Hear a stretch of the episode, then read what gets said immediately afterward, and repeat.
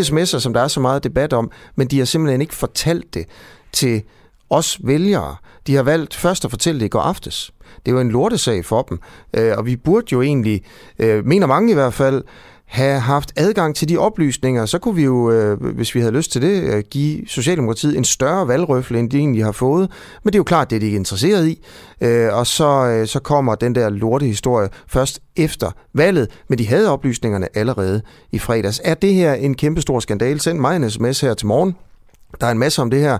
Øh, 1245 er sms-nummeret, og så bare skriv DUA, D-U-A-H, mellemrum, og så din besked. Du kan selvfølgelig også svare inde på, øh, på vores øh, Facebook-tråd. Godmorgen i øvrigt.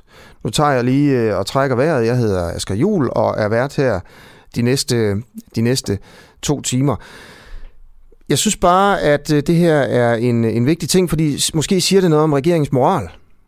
Øh, hvor mange, mange tæer er de villige til at klippe af, altså, og hvor meget er de nød, villige til at gå på kompromis med ordentlighed for ligesom at sidde og bevare magten. Øh, Nick Hækkerup, han mener jo, og det, de siger de alle sammen, det havde ingenting med kommunalvalget at gøre. Det var bare sådan en proces, altså vi kunne ikke rigtig have fortalt det før. Øh, det, det lyder jo fuldstændig mener mange jagttager i hvert fald her, her i aftes og her til morgen, fuldstændig som en, som en latterlig undskyldning. Men altså, øh, det er trods alt, og det kan man også sige, det er undskyldning, det er forklaring. Stoler man så på den? Her er, hvad Hækkerup sagde i TV-avisen i aftes til Kim Bilsø Lassen. Jamen i fredags, der øh, kom politiet, og så gav de også i forsejlede kuverter resultatet af deres... Må jeg godt lige stoppe den her? Jeg skal nok spille den her igen. Men Prøv bare at lægge mærke til det her i forsejlede kuverter. I forsejlede kuverter.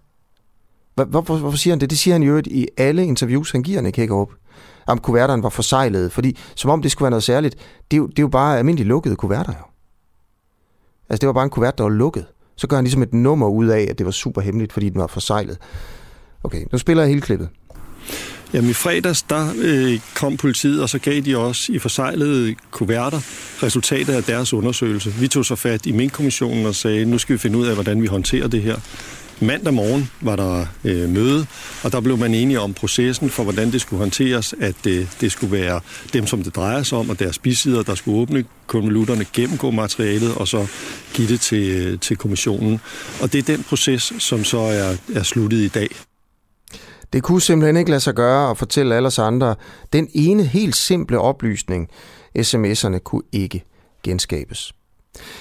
Det er jo i øvrigt i dag, at Barbara Bertelsen, den magtfulde departementchef i statsministeriet, skal afhøres i, øh, i Mink-kommissionen. Det bliver rigtig spændende. Det er desværre efter, vi er holdt op med at sende her klokken 9, så øh, det må vi vente med til i morgen øh, til at få øh, finde ud af en masse om. Okay, det her kommer til at fylde her til morgen. Dansk Folkeparti kommer også til at fylde en del i morgenfladen her. Hvis der er noget, og det jeg bare for at sige, det kommer, det kommer til at være meget, og så kommer der til at være meget om de polske migranter. Eller ej, undskyld, migranterne ved den polske grænse. Øh, og selvfølgelig også, hvad der sker rundt omkring dagens nyheder, og, og så noget kommer til at, at, at være her i morgenfladen. Øh, jeg synes egentlig bare, at vi kan gå i gang med det første interview, Erik Høgh Sørensen, øh, hvis du er med på den. Jamen, det kan du tro, jeg er. Du er regionsrådsmedlem for Dansk Folkeparti. Ja, nu er jeg så lige blevet stemt ud, men, øh, men ellers, det, ja, det er jeg. Nå, du blev ikke genvalgt? Nej, øh, men det var jeg, altså det er en længere historie, men det kort og langt er, jeg prøvede at placere en yngre DF'er på min plads, og det, det, det går måneder tilbage, så han røg højt op på listen, jeg røg en langt ned på listen. Og det, der egentlig var lidt ærgerligt, det var, at jeg faktisk var tæt på at komme ind igen. Mm. Men sådan er livet, og det havde jeg taget højde for. I går, der annoncerede Christian Tulsendal, at han går af som formand for Dansk Folkeparti. Uh, han tager konsekvensen af endnu et katastrofevalg. Det er det ja. fjerde i træk. Og øh, jeg ved, tak fordi du var med her i vores radio. Ikke? Øh, du sagde også i, i går, da vi ringede til dig, du har ikke lyst til sådan et interview, øh, hvor vi sådan spørger om det samme igen og igen. Nej. Hvad er det for et spørgsmål, du ikke gider have igen og igen? Øh, det er typisk spørgsmål om, hvem der skal være formand, fordi øh, det, det, det, kommer, det, det er simpelthen uforudsigeligt. Øh, men jeg har alligevel nogle kommentarer. Men må jeg vende tilbage til det med valget, fordi det har ganske vist været et katastrofevalg, og jeg har selv røget ud af regionsrådet. Til gengæld er jeg blevet stemt ind i, i byrådet i Jørgen som den med femte flest stemmer af alle nye byråder. Så det har jo været et fuldstændig bizart valg. Altså kanonvalg får jeg til, til byrådet. Vi går ikke tilbage i Jørgen i forhold til status quo før valget. øh, og så ryger jeg ud af regionsrådet, og så får vi på landsplan en kæmpe losing. Det er jo fuldstændig bizart, og det har jo nok, altså sådan er lokalpolitik kontra nationalpolitik. Øh, og så går Christian ud og tager konsekvenser, det synes jeg, han skal roses for.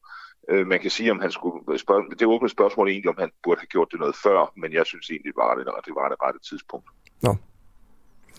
Okay. Og så måske til det, som du ikke gider blive spurgt om. Altså, hvem, hvem så du gerne som formand? Jamen, jeg har jo en, øh, jeg har en politisk holdning, der gør, at jeg prøver at se på selve politikken, og så vil jeg øh, håbe, at man lynhurtigt får inviteret øh, Inger Støjberg ind i, i øh, kabalen og gjort hende til medlem, sådan at folk kan få lov at stemme på hende, for jeg fornemmer, fornemmer der er et kæmpe, en kæmpe tilslutning til, til hende i en dansk folkeparti. Så jeg synes simpelthen, at hovedbestyrelsen burde gå ind og, og spørge om Inger, er det nu, du vil være medlem? Fordi så kan du være med til, øh, til øh, hvad hedder det, øh, til, til øh, formandsvalget. Ja. Så og, hvem, hvem vil du gerne stemme på øh, personligt? Jamen, det ved jeg ikke endnu, for det afhænger lidt af, hvem der... Hvis Inger, hvis Inger er med? Så kunne jeg finde på at stemme på hende, det er helt sikkert. Ja. Fordi der er rigtig mange DF'er, der kunne. Okay. Øh, hvis, øh, og der er der så de øvrige kandidater, der, der formentlig kommer i spil, gætter jeg på, øh, uden de har sagt det helt lige ud. Det vil, det vil være øh, en øh, Morten Messerschmidt selvfølgelig, en Peter Kofod, øh, muligvis en Merete Dea.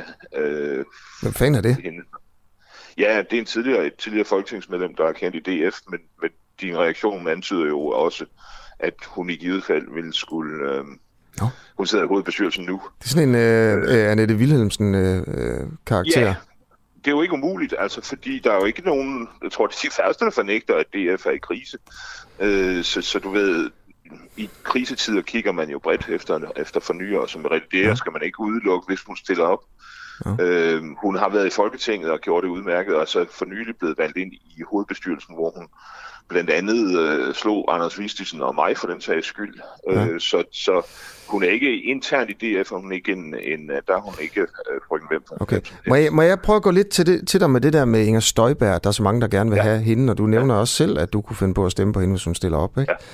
Jeg, øh. nævnte, jeg skal lige nævne den sidste, Men, fordi jeg tror også godt, Martin Henrik kunne finde på at stille op. Oh. Og, så du ved, du har, øh, du har en 4-5-6 stykker, plus dem, ja. der måtte øh, gå rundt i kulissen med en lille formand i maven. Og, og alle dem der, du nævner der, der er din, din favorit sådan umiddelbart, det er Inger. Ikke nødvendigvis, fordi Nej. det afhænger af, om hun kan blive... Jeg, jeg kunne godt, jeg, det jeg sagde var, at jeg kunne godt finde på at stemme på hende. Jo, kunne du, finde, hun, kunne du finde på at stemme på Messersmith? Ja, det kunne jeg også. Nå, okay. Hvem vil du helst stemme på af dem?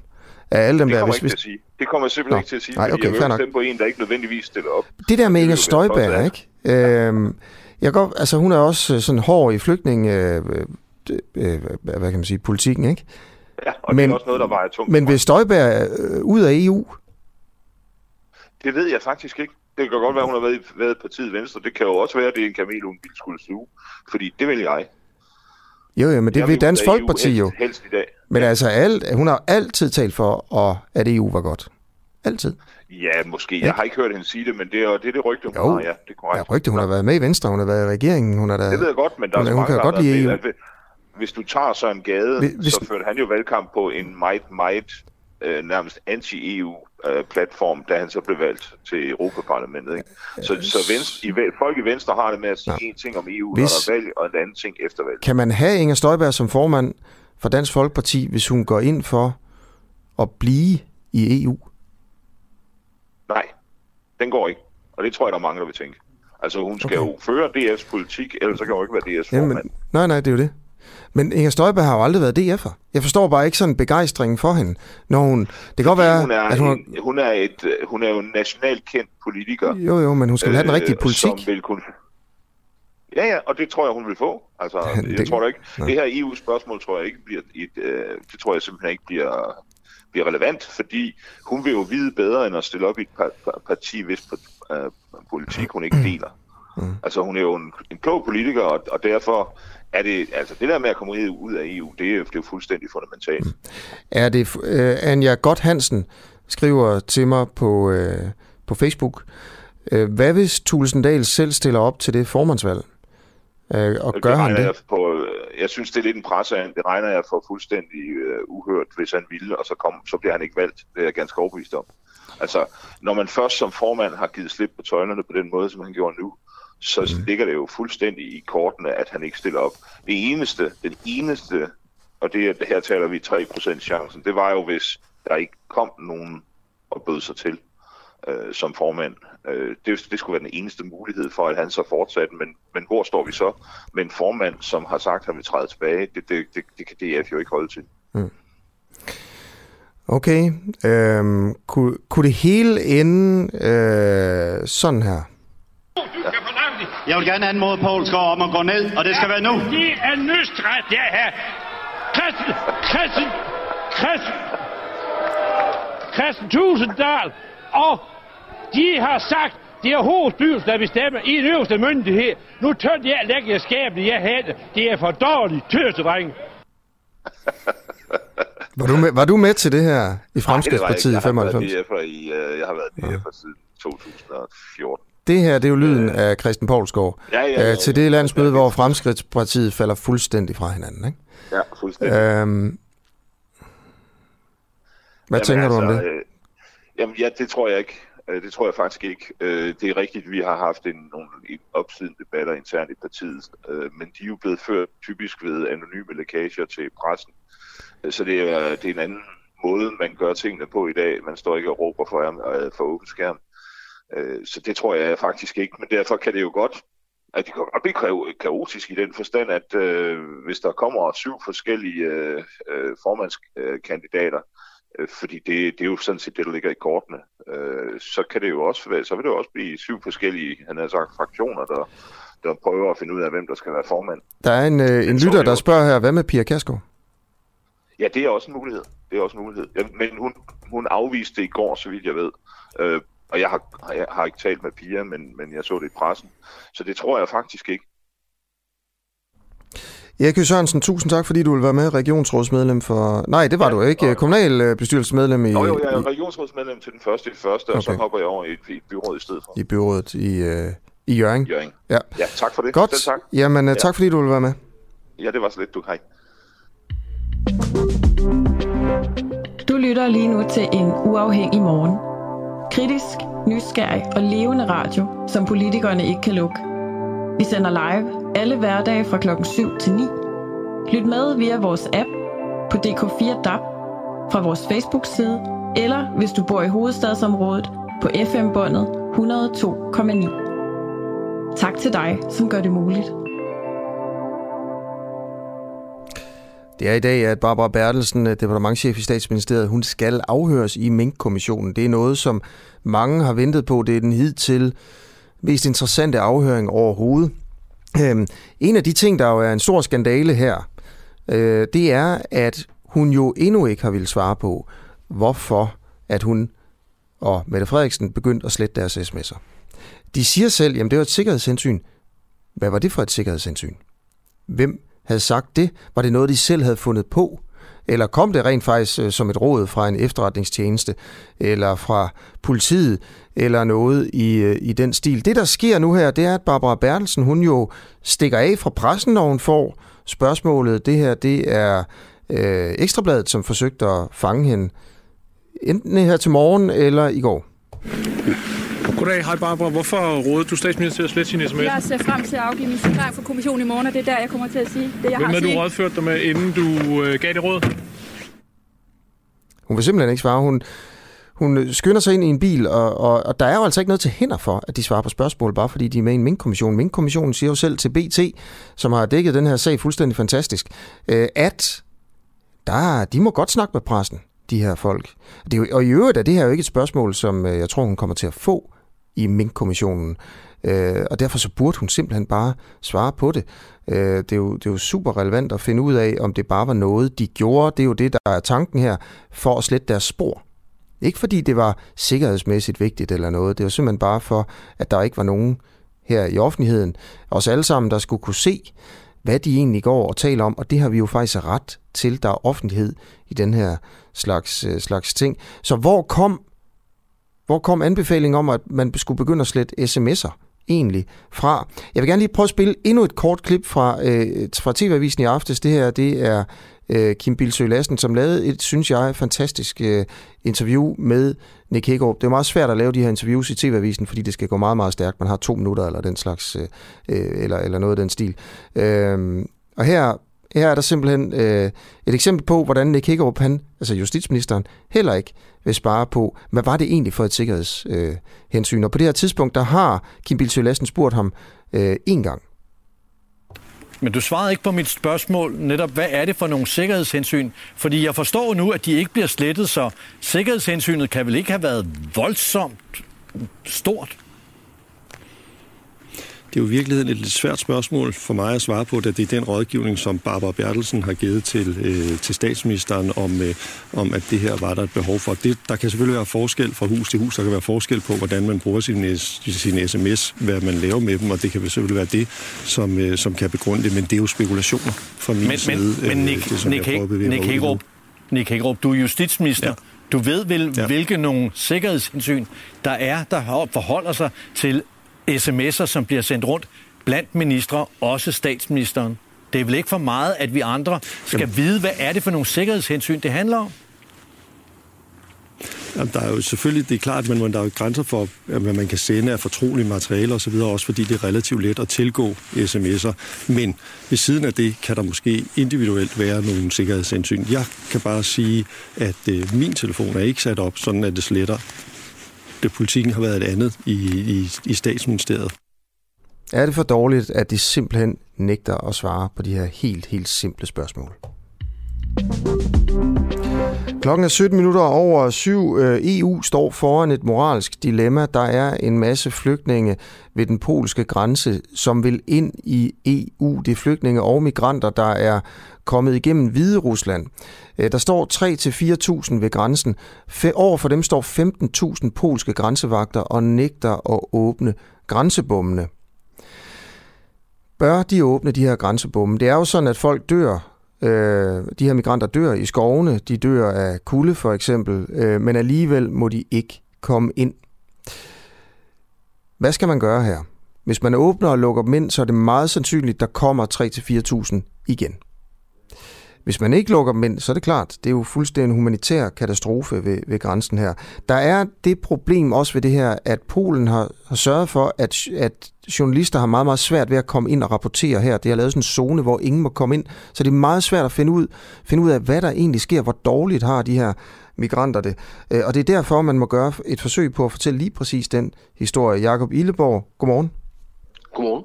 Du er BT's internationale korrespondent øh, og har i mange dage befundet dig i det her katastrofeområde ved den polske hviderussiske grænse. Jeg vil høre, om du bare simpelthen kunne give os alle de eksempler på, hvordan livet er for migranterne i de her dage. Øh, det er ikke nemt, øh, vil jeg sige. Øh, de migranter, jeg har talt med, øh, har mange af dem øh, opholdt sig i de skove, du taler om, i mere end en måned. I den måned øh, er det blevet koldere, det er blevet vådere. Øhm, når de prøver at komme ind i Europa, så ind i, i Polen, fordi mange af dem gerne vil videre til Tyskland, øh, så bliver de hårdhændet skubbet tilbage. Flere migranter, jeg talte med, fortalte, hvordan øh, imod i virkeligheden reglerne, at deres oplysninger ikke bliver taget af de polske myndigheder, der i stedet for vælger simpelthen at skubbe dem tilbage mod Hviderusland, der heller ikke har vil kendes ved dem. For eksempel så har skubbet dem videre mod Litauens grænse, hvor de er blevet mødt med for eksempel vandkanoner eller tæv. Øh, øh, og, og det har været øh, den skinbarlige virkelighed for tusinder af de her mennesker. Mm. En, en interessant, øh, et interessant aspekt, der faktisk lige er sket, eller skete i går, det var, at øh, Hviderusland, eller Belarus, øh, har øh, forbarmet sig, om man vil, øh, over omkring 1000 migranter, der har fået lov at opholde sig i en halv der ligger cirka en halv kilometer fra øh, den hvide russiske grænse, så, så de i hvert fald ikke får, får regn på sig. Øhm, det er muligvis også et, et led i en, øh, et PR-stund fra den hvide russiske side. Her der siger man, at man vil være villig til at øh, flyve folk tilbage til deres udgangspunkt. For mange af dem, at det er Irak eller Syrien eller lignende, men at det er op til migranterne selv. Så der ligger også en, en PR-øvelse i, hvem der nu øh, opfører sig mindst skidt, om man så må sige, over for de mm. her øh, migranter. Fordi sandheden er, at alle har opført sig rigtig, rigtig skidt over for dem. Øh, hvad er temperaturen? Uh, øh, temperaturen er øh, tåge og, og regn og ligger nede omkring en, øh, en 3-4 grader om dagen og øh, under fryspunktet ofte om natten. Og hvordan øh, overnatter de? Du siger, 1000 af dem er i en halv lige nu, men der er jo en 3-4.000. Ja, altså dem jeg har talt med, de, de, nogle af dem har, har telte, andre de har sådan nogle præsendinger, de slår ud. Øh, der er kommet et par intermistiske lejre, øh, men mange af dem har, har gået fra fra grænse til grænse i ugevis, øh, i håbet om at kunne komme ind, at der var et smuthul, eller nogen havde gravet et hul. Og, og det er også lykkedes dem øh, ofte at komme ind i den her zone, du talte om i Polen øh, før. Men så bliver de før eller siden fanget af de polske myndigheder og skubbet tilbage igen. De lever på må og få.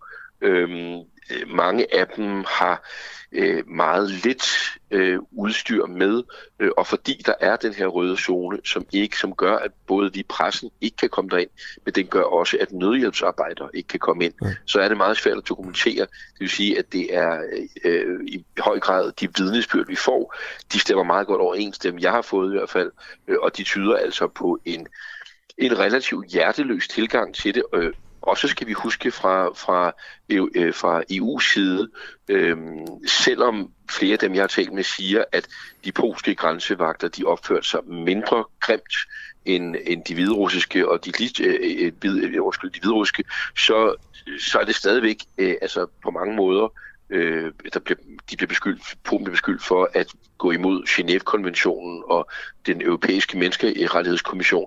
Så, så, så det er barske løjer, mm. øh, og vi skal huske, at det her, det er altså øh, kvinder og børn. Øh, øh ja, hvor mange, hvor mange er kvinder og børn? Uh, det er igen svært at sige, men, men flere end jeg havde forventet. Meget ofte i, i de her øh, øh, forsamlinger, der er det mange unge mænd. Det er det også her, men der er altså også øh, ganske mange øh, kvinder og børn. Jeg talte med en irakisk mand, der var kommet herop øh, med løftet om øh, en fremtid i Europa, som han havde fået gennem Hviderusland. Øh, han er kommet op med sin højgravide kone øh, og to små piger, mm. som altså har været med på den her helt forfærdelige rejse, der har varet for dem i seks uger i skoven. Hvor, hvor små var de piger? Øh, den ene var, efter jeg har ikke set den, men, men, men øh, den ene var tre, og den var fem, sagde han. Mm. Og de har altså været med øh, med far og mor, øh, højgravid mor, øh, i, igennem rimelig forfærdelige oplevelser, og, og den eneste grund til, at de nu befinder sig i en øh, i en lejr i øh, Polen, det er, at ved syvende forsøg på at komme ind i Polen, som igen fejlede, øh, der brød konen simpelthen grædende sammen og viste sin højgravide mave, og børnene græd, og det fik altså øh, de polske myndigheder til at forbarme sig over lige præcis dem, og de var nogle af de meget få, der fik mulighed for at komme ind i Polen. Mm. Ifølge BBC, som var til stede i forgårs, så har Lukashenko, altså den hviderussiske diktator, muligvis orkestreret, øh, at de her flygtninge skal kaste med sten mod polske vagter, sådan at Polen sender tårgas og vandkanoner tilbage mod dem. Mm. Øh, og Hviderusland prøver at udstille Polen og EU som øh, kyniske, vurderer BBC. Og der ligger, ja, altså det her, det er det, det er simpelthen historien fra, fra BBC i hvert fald. Ja. Øhm, hvordan bruger de de vandkanoner? Altså, grundlæggende kan man sige, at altså, som jeg også sagde før, så tror jeg, at der, at der sådan helt paradoxalt er kommet en, et, et, sådan et PR-move fra, fra flere sider på at vise, at det er de andre, der er nogle grimme fyre. Vi opfører os godt over for de her migranter. Øh, og, og, og, og det er klart, at øh, Hvide Rusland, hvis de nu efter, og vi skal lige huske det, altså Hvide Rusland, der på mange måder har ageret som øh, en statslig menneskesmugler og har lovet de her folk en, en god fremtid i Europa, fået dem til at betale mellem 2 og 4.000 dollars hver for at blive fløjet ind i Minsk og så blive skubbet over mod grænsen. Altså, øh, de, det, det er ganske plausibelt, hvad BBC siger, at, at, øh, at de ligesom har prøvet at orkestrere en, en, en mini-intifada blandt de her ulykkelige øh, migranter, øh, øh, vandkanoner, de bliver brugt rimelig kontant, i hvert fald i forhold til, hvad jeg er blevet, øh, har fået at vide, både fra polsk og litauisk side. Ja. Vi skal huske, det er altså to EU-lande. Vi taler om omkring øh, 0 grader, eller 0 til 2 grader, øh, og så pøser du simpelthen vand over de her øh, i forvejen kolde og, ja. og, og, og våde mennesker. Øh, det er ganske brutalt, vil jeg sige. Ja, Rammer de også børnene? Øh, det kan de vel ikke undgå. Okay.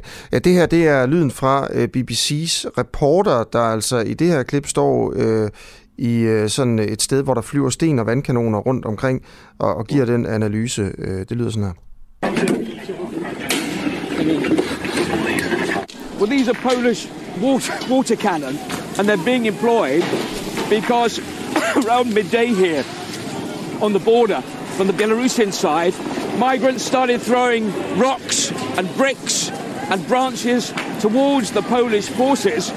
As you can see, it, it, it's a scene of chaos which is continuing here, and it feels very much like a pre-planned provocation. It's quite hard to breathe because uh, pepper gas, pepper spray has been employed too. It feels like a, a, provocation. It seems as if a decision has been taken on this side of the border to try and exact a response from over there, from Poland, from the EU. As you can see, more water cannon being used. Cones being thrown, more rocks and branches going in. In many ways, this picture that we're seeing, this image, is very much the picture that Alexander Lukashenko wants to transmit to the world. Belarus has been trying to portray Europe as uncaring and uncompassionate, inhuman even. And there had been rumours that this, these kind of scenes could develop here, and certainly Belarus will use it to portray that image of Europe. Og man får måske øh, en lille indtryk af stemningen af stemningen her. Øh, ifølge international lov, så, så, så, så, så skal man jo have lov til at kunne få behandlet sin anmodning om, øh, om asyl, og det vil jo sige, at øh, ret beset sådan ifølge loven, så burde øh, de polske øh, vagter jo reagere lidt anderledes. Altså hvis man kommer op som migrant eller flygtning yes. og siger, jeg vil gerne bede om asyl, så burde man jo faktisk blive lukket ind og sige, jamen værsgo, kom indenfor, så behandler vi din, din sag. Og det er jo ikke det, der sker her. Nej, det kan ske det. Hvor mange, hvor mange af de her migranter er døde? Det ved vi ikke. Altså øh, igen, fordi vi ikke kan dokumentere det. Altså, øh, det, de, øh, men vi ved, at folk er døde. Altså, de, øh, jeg har ikke øh, grund til at tro andet. Jeg har talt uafhængigt med flere øh, migranter, det er lykkedes at komme over. Og de fortæller uafhængigt hinanden, at de har set lidelse og død i skovene. Øh, så, så, så der er dødsfald. Og, og som du startede med at sige, så øh, står EU i en meget vanskelig situation, fordi det er klart, at, at det her er på mange måder orkestreret af Hvide Rusland og en, en krise, der er skabt. Men EU øh, står ikke samlet i, hvordan man vil behandle det migrantpres, der er på EU generelt. Øh, og i det her tilfælde, der er det klart, at der har man valgt at vende det blinde øje til mm. i forhold til, hvordan Polen har ageret. Polen har en en højreorienteret nationalistisk regering, som ikke holder sig tilbage i forhold, og måske ligefrem kan score point på at, at uh, internt på at opføre sig grimt over for de her migranter. Og der har EU, altså vi, valgt uh, at sige, jamen prøv at høre, vi støtter fuldt op om Polen. Det har vi, fordi vi ikke ved, hvilket ben vi skal stå på mm. i forhold til, til migrantpresset udefra. Og vi skal huske, at den her krise, det siger Polen selv, den forventes at vare i månedsvis nu. Hvad, vil du prøve at give øh, et eksempel fra en, øh, fra, altså fra en migrant eller en migrantfamilie, øh, som på en eller anden måde sidder i dig? Altså som du har lagt altså, mærke til. Det, altså, der er ingen tvivl om, at, at, at, at når man ser de her ting og taler om de folk, jeg var på, på, på den her lejr, øh, hvor øh, det, det, det slog mig, hvor mange af dem, der var forslået. Øh, flere gik på krykker. Det slog mig også, hvor mange små børn, der løb rundt. Øh, Øh, og, og, og så slog det mig, hvor trætte de mennesker, jeg talte med, var. Altså grundtrætte med helt matte øjne. Øhm, og som sagt, altså jeg, det, det, det interview, jeg lavede med en, en irakisk mand, øhm, som øh, det område, Irak han bor i, siger han, er så borgerkrigsramt, øh, at, at der simpelthen ikke nogen fremtid var for ham. Han, øh, en milits havde taget det hus, de boede i, og den lille butik, han havde de havde samlet den familie alle de penge, de overhovedet havde, solgt alt, hvad de overhovedet havde, mod løftet om en fremtid øh, i Europa.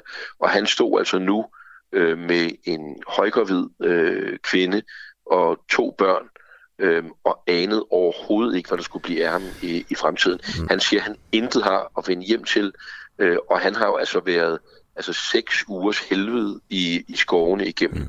Og vi skal bare huske midt i det politiske spil, der inde måtte være, at det er mennesker, øh, der står derude, øh, øh, og at, øh, at de mennesker også har krav på, at, at vi opfører os ordentligt overfor. Mm. Jeg talte med de konservatives menneskerettighedsordfører, Katarina Amitsbøl, i går. Hun fortalte, at der er forlydende om, at nogle af de her børn, de får metadon, øh, og sådan ja. falder i sådan en livløs søvn. Øh, og, hvad ved du om det?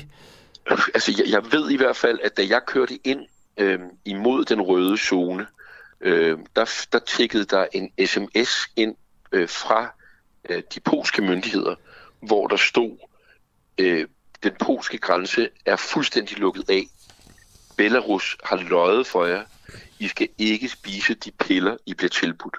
Øhm, øh, om det kunne være sådan nogle piller, det skal jeg ikke kunne sige, men i hvert fald så, så øh, øh, er der piller i, i omløb, om det er metadon, eller om det er det modsatte, altså om det er en slags speed eller et eller andet, der kan få folk til øh, at være øh, kørende, så viser det bare, at de her mennesker bliver brugt som en slags levende våben. Altså at man i virkeligheden prøver at enten peppe dem op eller, eller øh, få dem til at falde til ro øh, i alt efter hvilket politisk ærne øh, Hvide Rusland måtte have. Øh, okay. Og, og grundlæggende, grundlæggende kan man sige, synes jeg, at, øh, at det er meget umenneskelige ved det her, det er, at de her mennesker har befundet sig i det her, den her slags ingenmandsland meget længe, øh, og at ingen vil kende ved dem. Øh, så, så, så derfor er det som om, at vi også, fordi de er i det område, der føler man åbenbart, at man kan gå længere, end man normalt ville.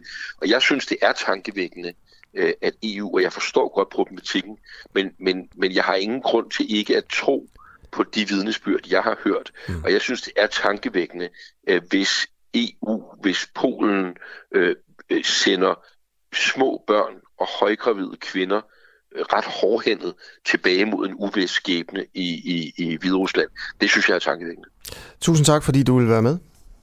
Selv tak. Jakob Ilborg, altså BT's øh, korrespondent, øh, som har været ved øh, den polsk-hviderussiske grænse i mange, mange dage. Øh, hvad skal EU gøre? Hvad skal, hvad skal Danmark gøre ved det her? Det lader jo til, at øh, Polen i hvert fald ikke overholder øh, lovgivningen på det her punkt. Øh, hvor man jo, som jo, som jo er ret klar, altså man skal ligesom behandle folks anmodninger om asyl, og hvis de så ikke kan få asyl, så kan man sende den tilbage igen.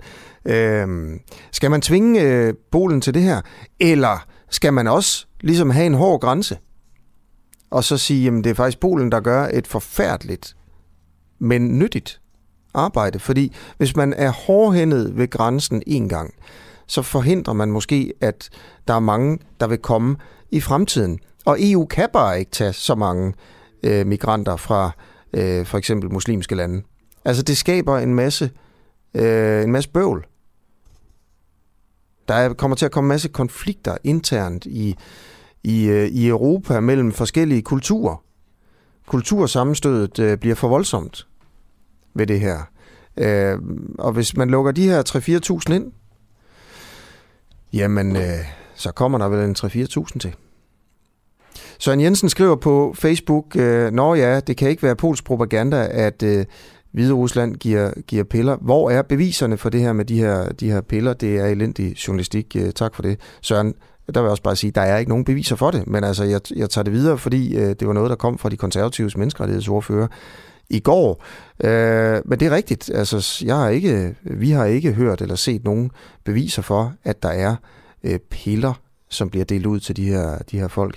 Øh, der er kommet en sms fra Karsten. De smider sten efter polske soldater og politi, og så vil de ind i EU. Nej, giv dem noget mere vand, giv dem noget mere gas. Christel Schaldemose, du er medlem af Europaparlamentet for Socialdemokratiet. Øh, burde vi lukke de her 3-4.000 mennesker ind i øh, EU? Godmorgen. Godmorgen. Øh, og øh, nej, ikke direkte, bare fordi de sidder ude på den anden side af grænsen, men hvis de her mennesker finder øh, hen til en grænsepost og siger, at de gerne vil søge asyl, så har de jo øh, ret til at søge asyl, ja. og så kan de jo komme ind og få deres sag prøvet. Men, men de er jo men ved nej, en grænsepost. Jamen så, ja, men de er jo ikke kun ved en grænsepost, de er jo, de er jo over en lang strækning. Øh, de, de, og, øh, de står ved grænsen jo. Altså, de står alle sammen så, ved grænsen. Ej, ja, jamen, jo, jo, hør du, altså sådan som jeg forstår det. Jeg har, der kommer ikke særlig mange billeder ud derfra, fordi at journalister ikke må være der. Men, øh, men sagen er, at de står jo øh, langs et langt stykke af grænsen og forsøger at komme hen over der, hvor der er grænsehegn også. Og den ulovlige indtrængning, den synes jeg ikke, vi skal acceptere. Men hvis det går hen og øh, går til en grænsepost øh, og siger, jeg vil gerne søge asyl, så har de jo henhold til internationale konventioner. Der, der hvor de kom hen, det var jo til en grænsepost. Altså de kom jo først hen til en grænsepost via den vej, de gik på i Hviderusland. De gik jo ikke igennem skoven, altså i sådan en uvejsom terræn. De gik, kom jo gående på en vej hen til en grænsepost, ja. som så var lukket. Og der siger du, ja, der, der burde man simpelthen lukke dem ind øh, nej, via den grænsepost. Nej, nej altså, skal lukke dem ind. Hvis de kommer og siger, at ja. de gerne vil søge asyl, ja ved en grænse. Altså, nu forsøger jeg bare at fortælle, hvad reglerne er. Ja, ja. Nej, nej, men jeg... øh, og, hvis, ja, og hvis de kommer hen til en grænsepost og siger, jeg vil gerne søge asyl, for eksempel i Polen eller i Litauen, hvor de mm. også har været, mm. så, så, så skal man selvfølgelig overholde øh, ja. de regler, der er, og give dem en chance for ja. at at søge asyl. Ja, og men, lukke dem ind ja, og men, behandle deres sag, mens de er i EU, ikke? Så, så det vil jo... Jo, jo. Så, så hvis jeg spørger Jamen, dig, burde nej, nej, nej, ja, ja, nej, jamen, nej, men, der er, prøv høre, der er jo det er jo ikke alle sammen, der har været ved grænseposten. Der er jo, de forsøger jo øh, også at gå hen ulovligt hen over grænsen. Så lad mig spørge dig om øh, det her. Hvis, hvis alle 4.000, 3-4.000 migranter går hen til den her grænsepost og siger, vi vil gerne søge asyl, så mener du, at Polen burde åbne grænseporten og lukke folk ind, så man kunne behandle deres asylsag i EU? Jeg mener grundlæggende, at EU skal have ændret sine Men regler. er det et ja? For, det... nej, ja, nej, men lad, lad mig prøve at forklare. Jeg mener grundlæggende, Jamen, jeg, at vi har et problem. Jeg kommer til at spørge igen lige om lidt, så altså. Fordi kan du ikke bare svare på det her spørgsmål først, og så svare på, hvilke regler du vil ændre kan du, ikke bare, kan, du ikke bare, kan du ikke bare lade mig svare først, øh, som jeg gerne vil svare? Så kan du spørge op bagefter. Jo, så lad os prøve det. Ja, men sagen er det, at jeg ønsker, at EU får nogle regler, hvor vi ikke bliver udsat for afpresning fra for eksempel Lukashenko eller andre, som har lyst til at afpresse EU på migrationspolitikken. Og øh, det er jo det, der, det er jo det, man, det er jo det han forsøger at gøre øh, med at hente folk op fra forskellige steder i verden. Der er jo store ønsker om at komme til Europa for at få et bedre liv, øh, og så hiver han en masse op og sender dem hen til grænsen, så han kan prøve at lægge pres på øh, for at, øh, at skabe en destabil øh, situation øh, i Europa. Og, øh, og jeg synes ikke, vi skal ligge under for det pres. Jeg synes ikke, vi skal åbne dørene bare generelt og sige, når han kommer på dem her, så åbner vi, og så kommer de ind. Men det, jeg forsøger at sige, det er, at reglerne i EU og i FN som også alle europæiske lande er en del af, siger jo, at hvis man kommer til grænsen, ligesom man kommer ned ved den tysk-danske grænse, og siger, at jeg vil gerne søge asyl, så har man jo faktisk ret til at søge asyl. Men I skal bare være klar over, at mange af dem her, de ønsker jo ikke at søge asyl i Polen. De vil jo ikke søge asyl i Polen, og derfor siger de det heller ikke. De vil jo videre til Tyskland og til Frankrig og til Sverige og, øh, og Holland og sådan noget. De ønsker jo ikke at søge asyl øh, i øh, i Polen. Mm. Så, øh, så altså, og, og det er lidt, altså, de er jo brugt, de bliver brugt som ammunition, menneskelig ammunition af Lukashenko i et forsøg på at destabilisere. Så, og det okay. synes jeg også bare, man skal have med i den ja, ja. samlede forståelse af den her situation. Okay, godt. Tusind tak for det. Så kommer spørgsmålet her. Hvis de, hvis de alle sammen, der er jo 3-4.000 migranter, går hen til den her grænseovergang og siger til de polske grænsevagter, vi vil gerne søge asyl. Mener du så, at Polen burde åbne grænsebommen og lukke dem alle sammen ind i EU, så de kan få behandlet deres asylsag her inde i EU? Det ved jeg altså ikke, hvad, hvad jeg mener til. Altså i teorien, ja. I teorien har de ret til det i henhold til international lov, men det er klart, at øh, altså, i praksis kunne det jo godt være, at det man kunne gøre, øh, det var, at hvis de kom alle sammen og sagde asyl hen ved grænseposten. Det har de jo ikke gjort, det vil jeg gerne understrege. Det er mange af dem, de fleste har jo ikke gjort det. Så vil jeg jo mene, at så kunne man måske finde en løsning, hvor man sagde, vi prøver at teste. I kan, I kan, vi, vi hjælper til med at, at, at sørge for, at I kan opholde her, mens vi, vi, øh, vi undersøger øh, begynder at behandle jeres så... Øh, sag. Men, men, men, men, men sagen, er jo, sagen er jo den, at det her, altså man kan godt snakke om principper, men man kan også tale om, om virkelighed, og virkeligheden er jo, at det er Lukashenko, som forsøger men, i en slags... Men lad os lige prøve at komme tilbage til det her med, hvad du Nej. som socialdemokrat i EU mener der skal ske med de her folk. For det, jeg, jeg er faktisk lidt Jamen, mere interesseret i det i forhold til en eller anden analyse om Lukashenko. Altså, ja. Jamen, det var da underligt, for de to ting hænger der helt vildt mm. meget sammen. Du, du kan da ikke bare tage... Altså, du kan da ikke nej, bare tage jo, jeg er interesseret i din holdning. Fuldstændig. Ja, min holdning er, at... Øh, skal de ind? Skal de, hvis de beder om asyl alle sammen, nej, skal de så ind? Jamen, det ved jeg faktisk ikke, hvad jeg synes i nej. den her givende situation. Men er vi enige om, øh, at det... lovgivningen er sådan, at de skal ind, hvis de beder om asyl alle sammen? Ja. Ja, det er vi nemlig. Så, så, så du kan alligevel ikke sige, at du mener, at man skal følge Jamen, asyllovgivningen her. Hvorfor er du i tvivl om det? Ud. Jamen, jeg må slet ikke tale ud her. Ja. Øh, og, og, oh, og jeg kan ikke forstå... Okay, tak. Fordi tingene hænger jo sammen. Vi er under en slags angreb fra Lukashenko. Det håber jeg ikke, du er uenig i. Altså faktuelt bruger han de her mennesker som øh, en slags øh, øh, rambuk for at, øh, at skabe ustabil eller destabilitet øh, i EU, fordi han er ret træt af de sanktioner, vi har lagt mod ham. Så derfor kan man ikke være, man kan ikke, man kan ikke se situationen totalt uafhængig af, at, øh, at vi er under angreb. Og, øh, og derfor så er der også behov for at finde løsninger. Og hvis vi bare sagde, at kom bare, vi åbner bare op 100 procent, øh, uagtet, øh, så, så vil han jo bare blive ved og blive ved og blive ved, og så vil vi okay. få problemer, fordi vi har, vi har, ikke, vi har ikke et fælles, øh, vi, har ikke, vi har ikke en god, øh, ordentlig fælles øh, asylpolitik øh, i Europa. Løsningen på verdens problemer og flygtningens problemer og migranters problemer skal ikke findes inden for EU. Jeg mener, vi skal finde dem uden for EU. Ja, Når så... det er så sagt, så er det jo op til, så er det jo op til Polen eller Litauen eller hvilket land det nu er, øh, at finde ud af, hvordan de vil håndtere den her givende ja. øh, situation. Det er jo dem, ja. der styrer grænsen. Ja, det er klart. Så, så det vil jeg altså sige, Christian Tjallemose, tak fordi du var med nu her. I det her interview kunne du ikke svare på, om du mener, at Jamen, Polen skal overholde... Prøv lige at høre efter. Nej, nej, nej, jeg er jo ikke ved at snakke. Jo, jeg vil gerne lige snakke færdig her. Du kan ikke svare på i det her interview, om du mener, at Polen skal overholde gældende international asyllov ved grænsen her, hvor folk dør ved grænsen. Det kan du simpelthen ikke svare på.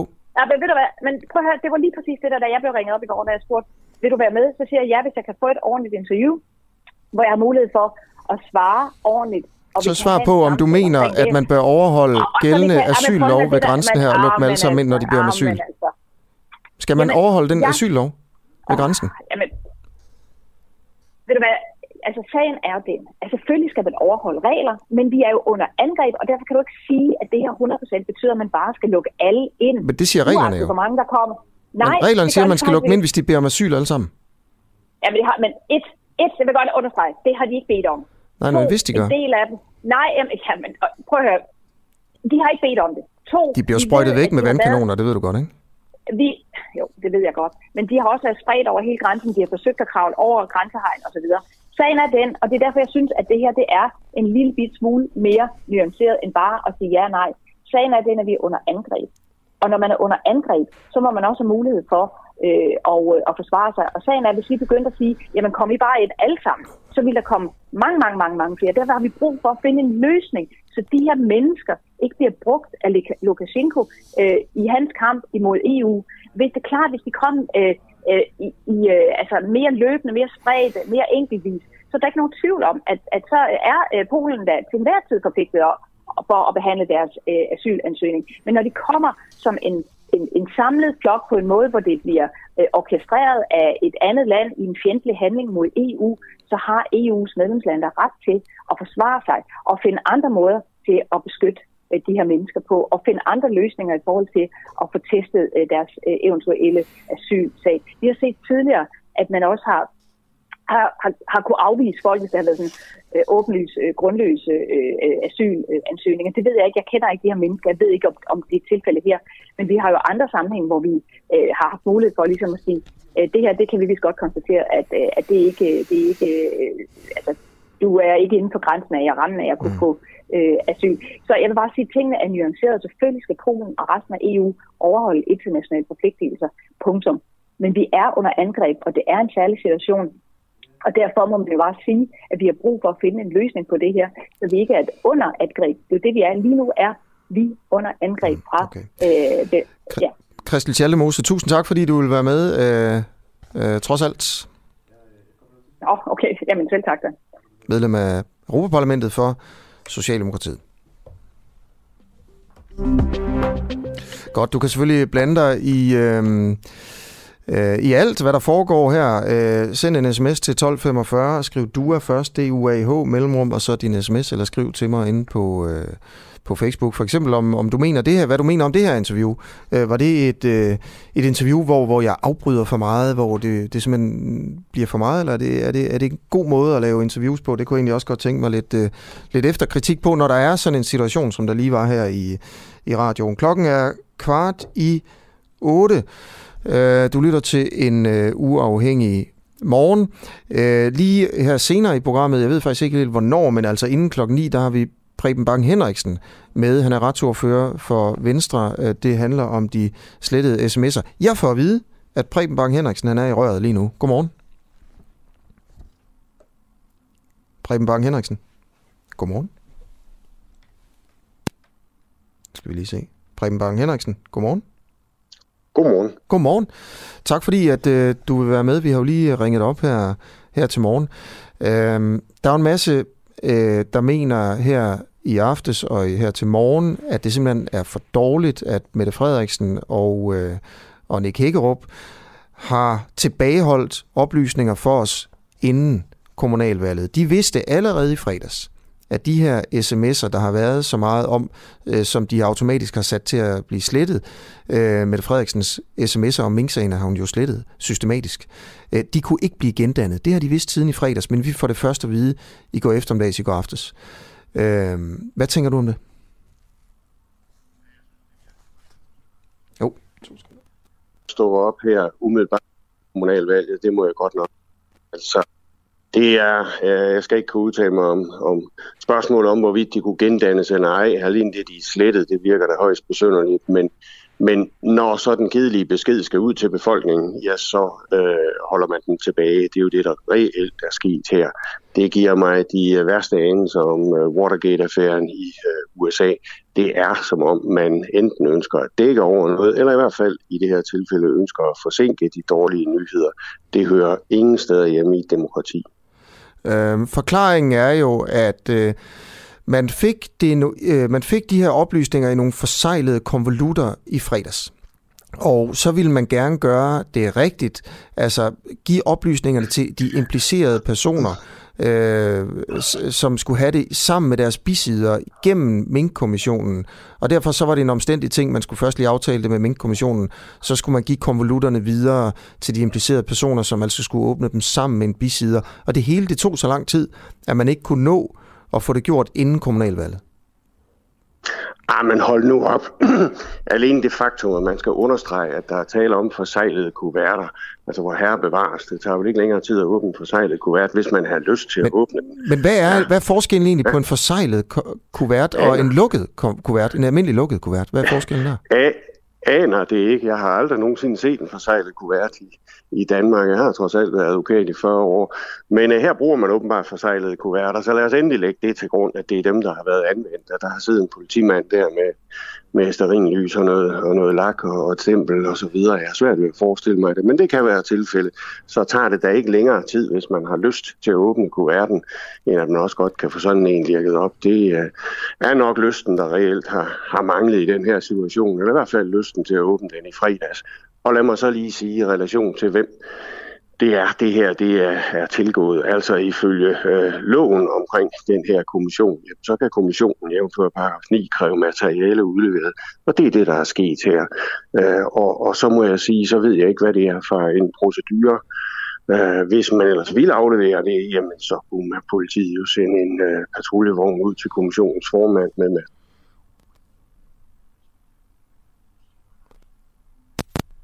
øh, teoretisk og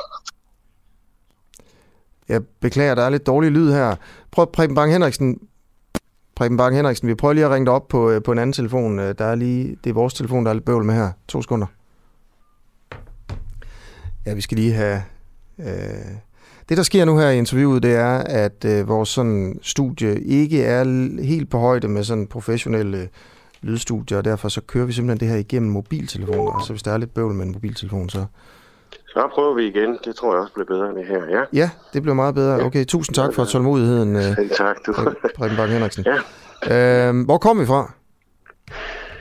Jamen, jeg tror, vi kom fra det forhold, at øh, der er så langsomt i en postgang, og der er det, jeg siger, at øh, ifølge den lov, hvor efter kommissionen er nedsat, paragraf 9, jamen så kan øh, kommissionen jo bede om materiale udleveret. Og i det her tilfælde, der beder kommissionen så om materialet, øh, og det er politiet, der skal bistå. Og hvis man ellers havde lyst, hvis man ellers havde lyst til en nogenlunde effektiv øh, transport af det materiale, Jamen, øh, undskyld mig, så øh, var der en patruljevogn, der kørte direkte ud til kommissionens formand og overbragt kuverten, om den var forsejlet eller lukket osv. Det er sådan set ligegyldigt. Men her har man åbenbart bevidst let efter en langsommelig postproces. Justitsministeren øh, siger i går i TV-avisen, at det intet har med kommunalvalget at være og at gøre. At man har ikke siddet på de her oplysninger og holdt det hemmeligt, øh, indtil kommunalvalget var overstået af hensyn til at få et godt valgresultat for Socialdemokratiet. Mener du, at det er løgn? Det vil jeg simpelthen ikke udtale mig om, for jeg kender for lidt til processen. Jeg kan bare sige nøjagtigt, som Jakob Ellemann Jensen har sagt, det virker dog ualmindeligt belejligt, at det kommer dagen efter kommunalvalget. Ikke bare har folk fået sat deres krydser, men vi er også i en situation, hvor øh, medierne har en masse andet at skrive om. Øh, øh, øh overskriften i går øh, på, på DR 2156 var, Jakob Ellemann beskylder Mette Frederiksen for at lyve om slettede sms'er. Ja, det kunne, kunne jeg godt se. Og, øh, Mener du også, at hun lyver? Nej, det har jeg ingen idé om, men altså, jeg kan nøjes med at sige, for mit vedkommende, det virker højst øh, belejligt, at det her det kommer dagen efter et kommunalvalg. Og jeg kunne sagtens, hvis ellers jeg ville, øh, så kunne jeg sagtens have transporteret de, SMS, eller de sms-beskeder, eller rettere sagt den tomme kuvert, øh, videre væsentligt hurtigere. Ved, ved du, hvad det er, din partiformand han mener, Mette Frederiksen lyver om? Jamen, jeg har ikke talt med ham, så det, det kan jeg ikke, jeg ikke udtale mig nærmere om. Jeg kan prøve at ringe til ham. Ja, det, det tror jeg faktisk, vi har prøvet. Men ved du hvad, Preben Bang Henriksen, tusind tak, fordi du vil være med. Beklager Super. telefonforbindelsen. Ja, ja, det er fint nok. Ha' det, det godt. Ja, i måde. Hej. Hej, hej, hej. Hej, hej.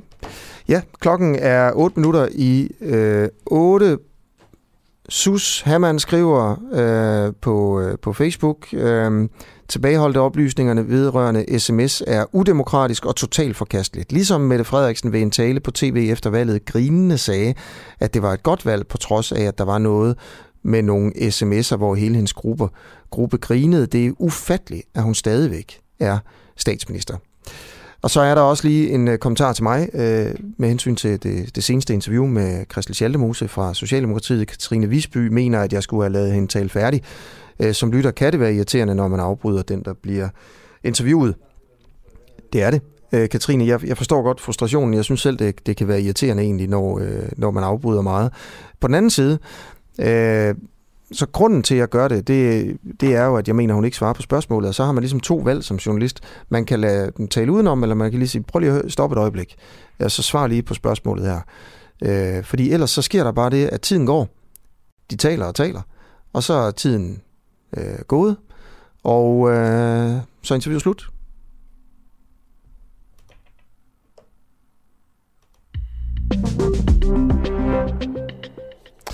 Godt. Øh, vi skal videre i teksten her. Bent Winter, du er samfundsredaktør for, øh, på Berlinske. Godmorgen.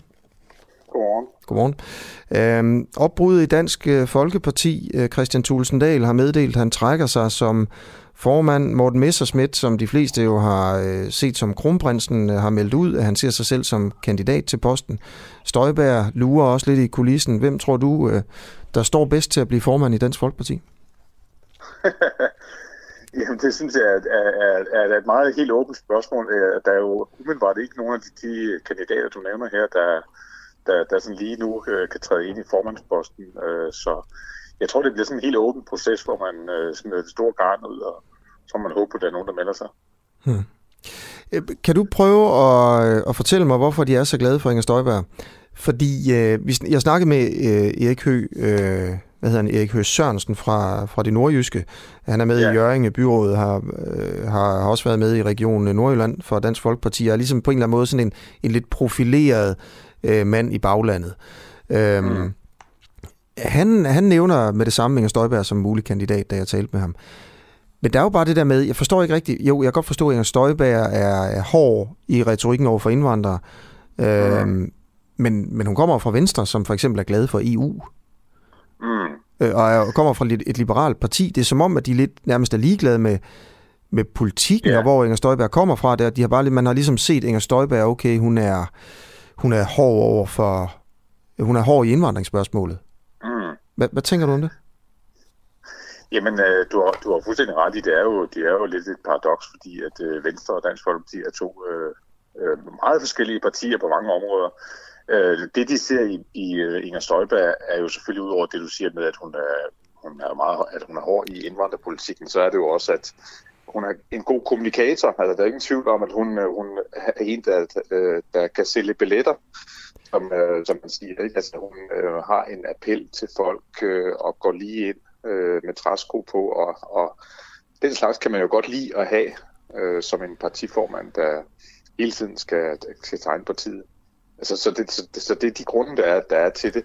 Så håber man nok på, at øh, hun skifter holdning, når det gælder øh, EU, eller at man på en eller anden måde kan, kan nærme sig hinanden, eller, eller, eller, eller finde nogle områder, hvor, hvor man ikke er, øh, er helt så uenig, at man kan tilpasse sig hinanden. Men det er klart, at, at, at der er selvfølgelig nogle, nogle, nogle problemer, der skal overvindes der. Mm.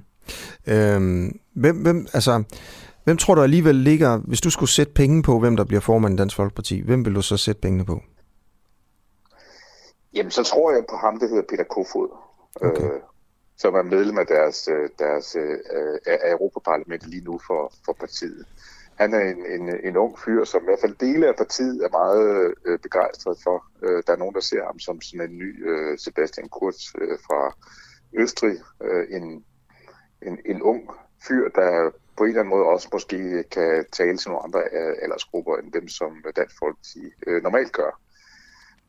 Øhm, problemet med ham er jo selvfølgelig, kan man sige, at han har jo også været igennem øh, øh, altså møllen og kan man sige, den øh, interne magtkamp, der har været, og, og, og, og bliver måske set som en, der tegner en, særlig fløj og, og så videre. Men, men øh, han vil i hvert fald være et bud på det, og så må man prøve at overkomme øh, de problemer, der er med at have en formand, som øh, ikke er medlem af Folketinget. Okay, vil du have tusind tak, fordi du vil være med til en kort analyse, Bent Winter.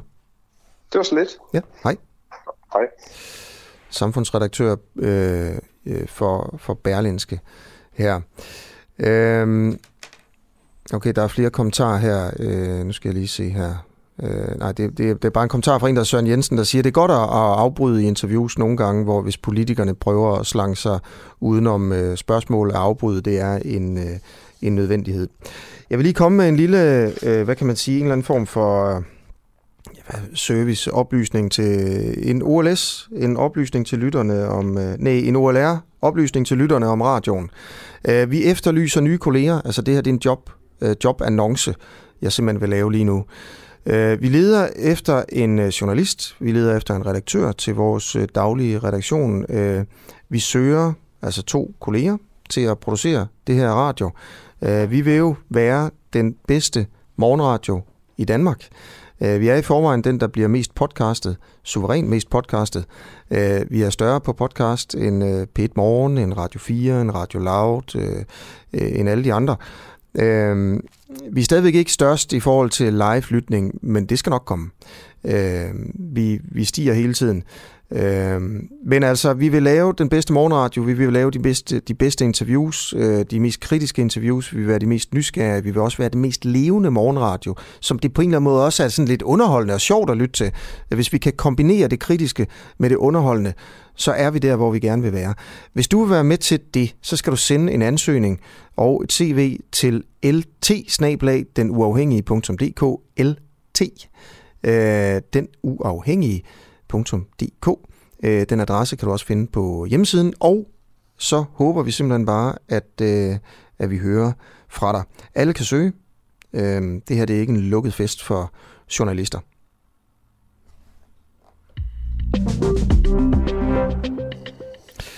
Og jeg vil gerne blive en lille smule ved, øh, ved Dansk Folkeparti. Øh, Eli Jacobi Nielsen, du er byrådsmedlem for Dansk Folkeparti i, øh, i Faxe. Øh, blev du valgt? Altså blev du genvalgt? Godmorgen. Ja, øh, ja godmorgen. Øh, ja, jeg blev øh, genvalgt ja. også her ved tirsdag. Okay, jamen, ja. tillykke. Øh, hvem vil du helst have som formand efter Christian Tulsendal? Altså, jeg har ikke øh, nogen specifik øh, præference, øh, men øh, vil alligevel godt øh, sige, at jeg har stor tillid til for eksempel altså Martin Henriksen og René Christensen, bare for at nævne to. Øh, også et, et øh, godt øh, indtryk af øh, Peter Kofod for den sags skyld. Det er jo nok en af de, de tre der, som jeg ser som, som, de, øh, som mulighederne. Ja, øh, det er jo øh, to øh, forskellige lejre. Martin Henriksen og, og, og Kofod øh, kommer jo ligesom fra hver sin lejr, så vidt jeg forstår det. Det her det er Martin Henriksen på, øh, på landsmødet. Så vi skal snart til at tage os seriøst sammen, for ellers så bliver vi til et ligegyldigt parti, og det eneste folk vil huske os for, det vil være meldt og felt og alt muligt ævl og kævl. Og det er den hårde, ubarmhjertelige sandhed, som vi ganske enkelt bliver nødt til at forholde os til. Mener du, at Dansk Folkeparti skal øh, ændre politik på nogle områder?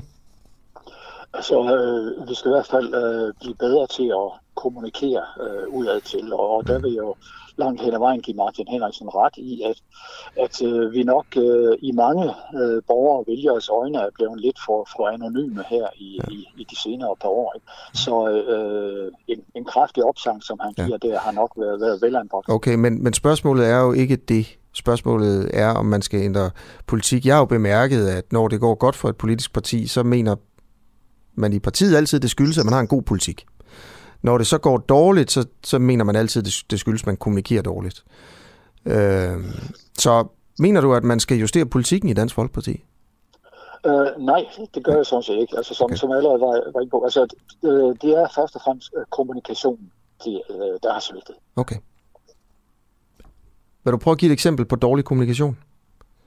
Altså, øh, Øh, nej, jeg kan ikke give et, et, altså et konkret på decideret dårlig kom- kommunikation, vel, men altså, vi må bare erkende. Så kommunikation, at, hvor man har svigtet? Altså, eller hvad det var for et ord, du brugte. Du mener, det skyldes kommunikation, at man har dårlig, at, den, at det går dårligt. Været, kan du prøve at give et eksempel på, på den kommunikation, som ikke har været god nok så? Ja, altså det, det kan vi sådan set tage allerede fra øh, det, det store vendepunkt, han har sagt, altså 2015 ved, øh, ved folketingsvalget, ikke? Øh, hvor øh, man havde meget svært ved at øh, få fortalt baggrunden for, hvorfor man mente, at det var bedre at øh, fortsætte som øh, øh, uden for et regeringssamarbejde, øh, hvorfor man mente, at man kunne øh, få, få større indflydelse der. Øh, det var en beslutning, man tog, og øh, det kunne måske være, være god nok, men det lykkedes i hvert fald ikke at kommunikere den ud til vælgerne, og øh, det så man jo så, at, at nedturen begyndte ganske kort tid øh, efter, øh, efter valget der, fordi folk følte, at det var svigt, at man ikke kom med i regeringsdannelsen der. Tusind tak, fordi øh, du vil være med for en øh, kort bemærkning om, øh, om opgøret i Dansk Folkeparti, hvor I jo altså skal finde ud af, hvem der skal være øh, formand for det parti, der jo for, det var jo ikke mange år siden, at man havde 20 procent af stemmerne, og nu ligger man og roder dernede øh, på en, en 4-5 stykker på landsplan til, til kommunalvalget. Så øh, tak for det. Ja, velbekomme.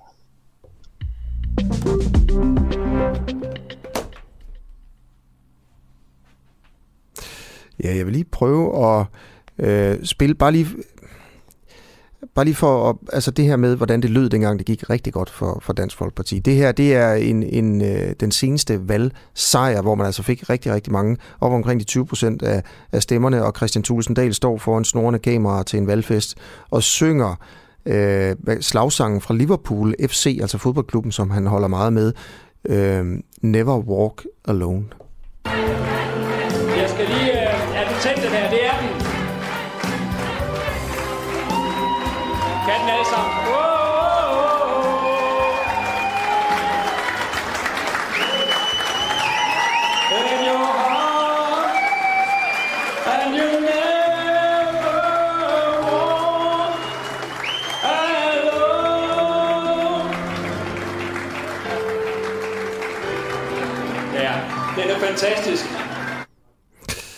Sådan lød det. En nyhed her fra morgen. Stefanie Lose øh, fra Venstre er jo øh, stillet op til regionsvalget og er formand i Region øh, Syddanmark. Hun har sat rekord for antal personlige stemmer til et regionsvalg. Hun har fået 147.000 personlige stemmer. Det er altså 10 gange så mange som nummer to. Øh, det var øh, Mette Witt Stage fra Socialdemokratiet, som endte med at få næstflest stemmer. Hun fik 15.000. 147.000 485 personlige stemmer til Stefanie Lose. Det er jo klart, at regionerne er større, så kan man få flere stemmer, men alligevel øh, et, øh, et imponerende øh, højt øh, stemmetal fra Lose.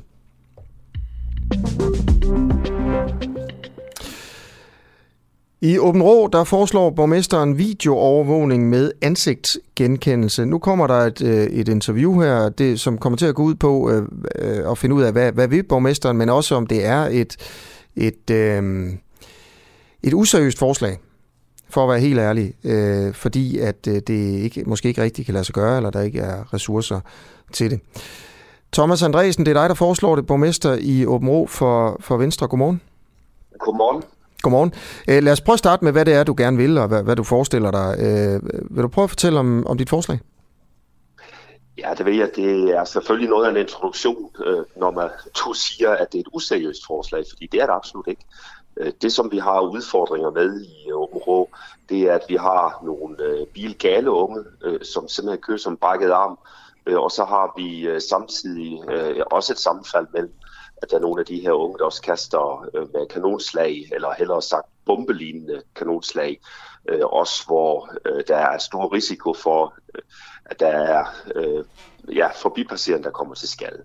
Det, som er udfordringen, det er, at øh, vi ikke kan tage dem på færre skærning, øh, andet end at der for eksempel bliver taget nogle billeder eller øh, nogle videoer af dem, øh, og det med at være til stede og kunne øh, præcis øh, udpege, hvem det er, der har øh, begået forbrydelsen, øh, det kan godt være vanskeligt.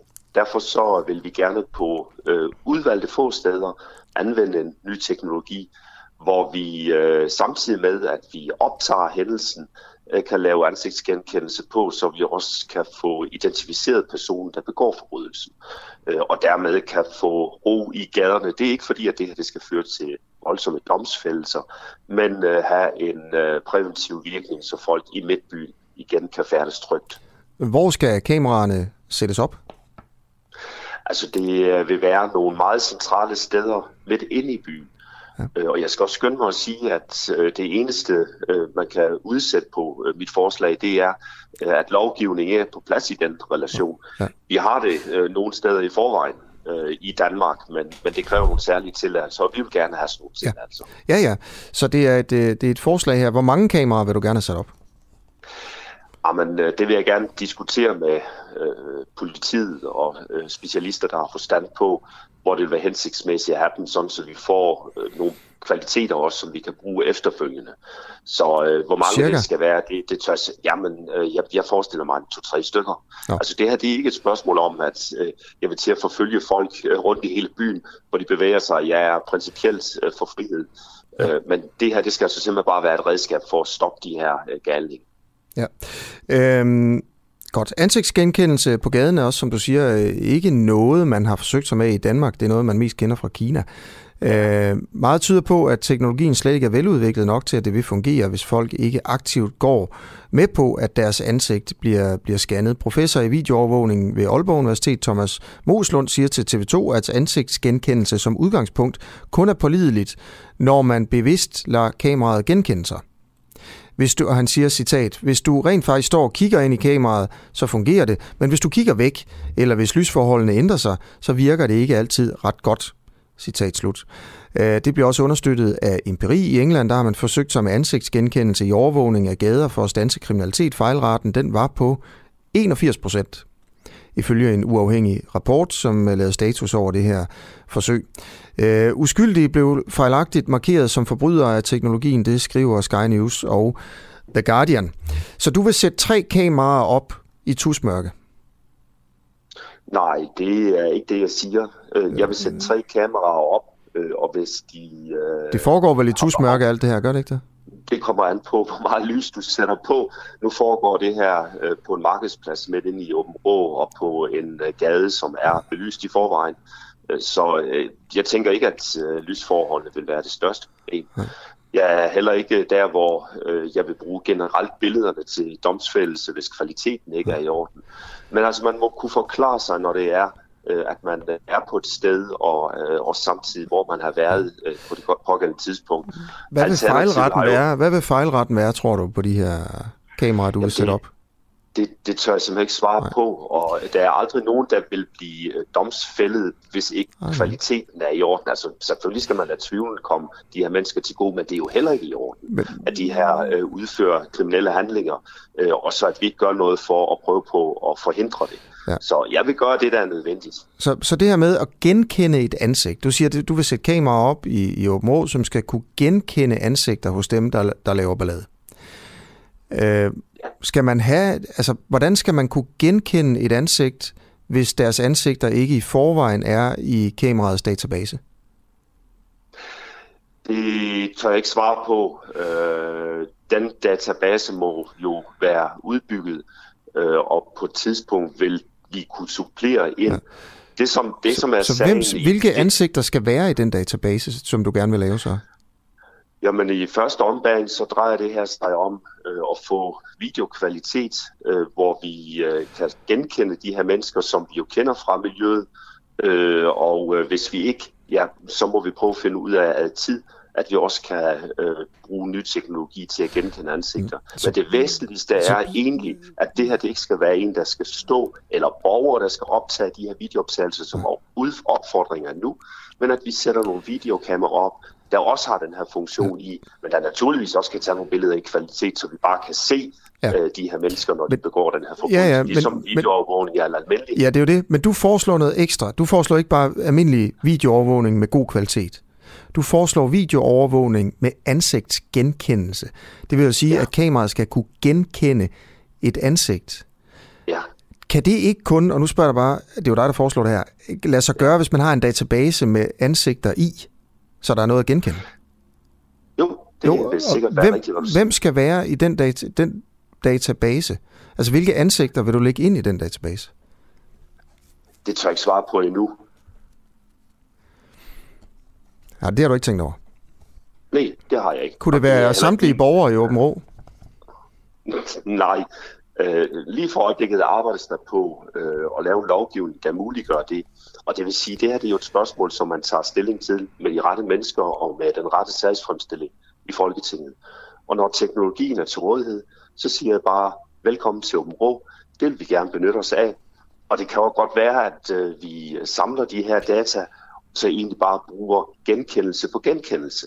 Altså det vil sige, hvis man bevæger sig i de her områder, i de miljøer, jamen så ved vi, hvem det er. Hvad? En gang til. Så hvordan vil du vide, hvem det er, hvis man genkender, hvis man bevæger sig i de områder? Hvad, hvad er du mener? At man øh, i forhold til, når man er i øh, det område og er blevet taget tidligere, så øh, er vi i stand til at lave en sammenligning og så kunne genkende. Det her er jo ikke et spørgsmål om, at en lovlydig borger øh, bliver udsat for noget. Det er, når du hænger halvt ud af øh, vinduet på din bil, øh, smider med flasker eller kaster med en, en, øh, en, øh, en bombe, mm. eller havde nær sagt, øh, ja. øh, så er det, at øh, vi gerne vil have noget materiale, som kan det her. Men... Har den så øh, ansigtsgenkendelse i, så er det fint.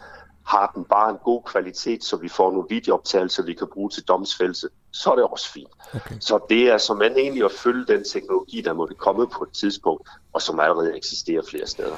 Okay, Thomas Andresen, borgmester i Omro for, for Venstre. Tak for interviewet. Ja, det var så lidt. Okay. Ja, klokken den er 13 minutter over 8. Det her, det er en, øh, en øh, uafhængig morgen. Øh, jeg har lige om lidt Britt Bager med.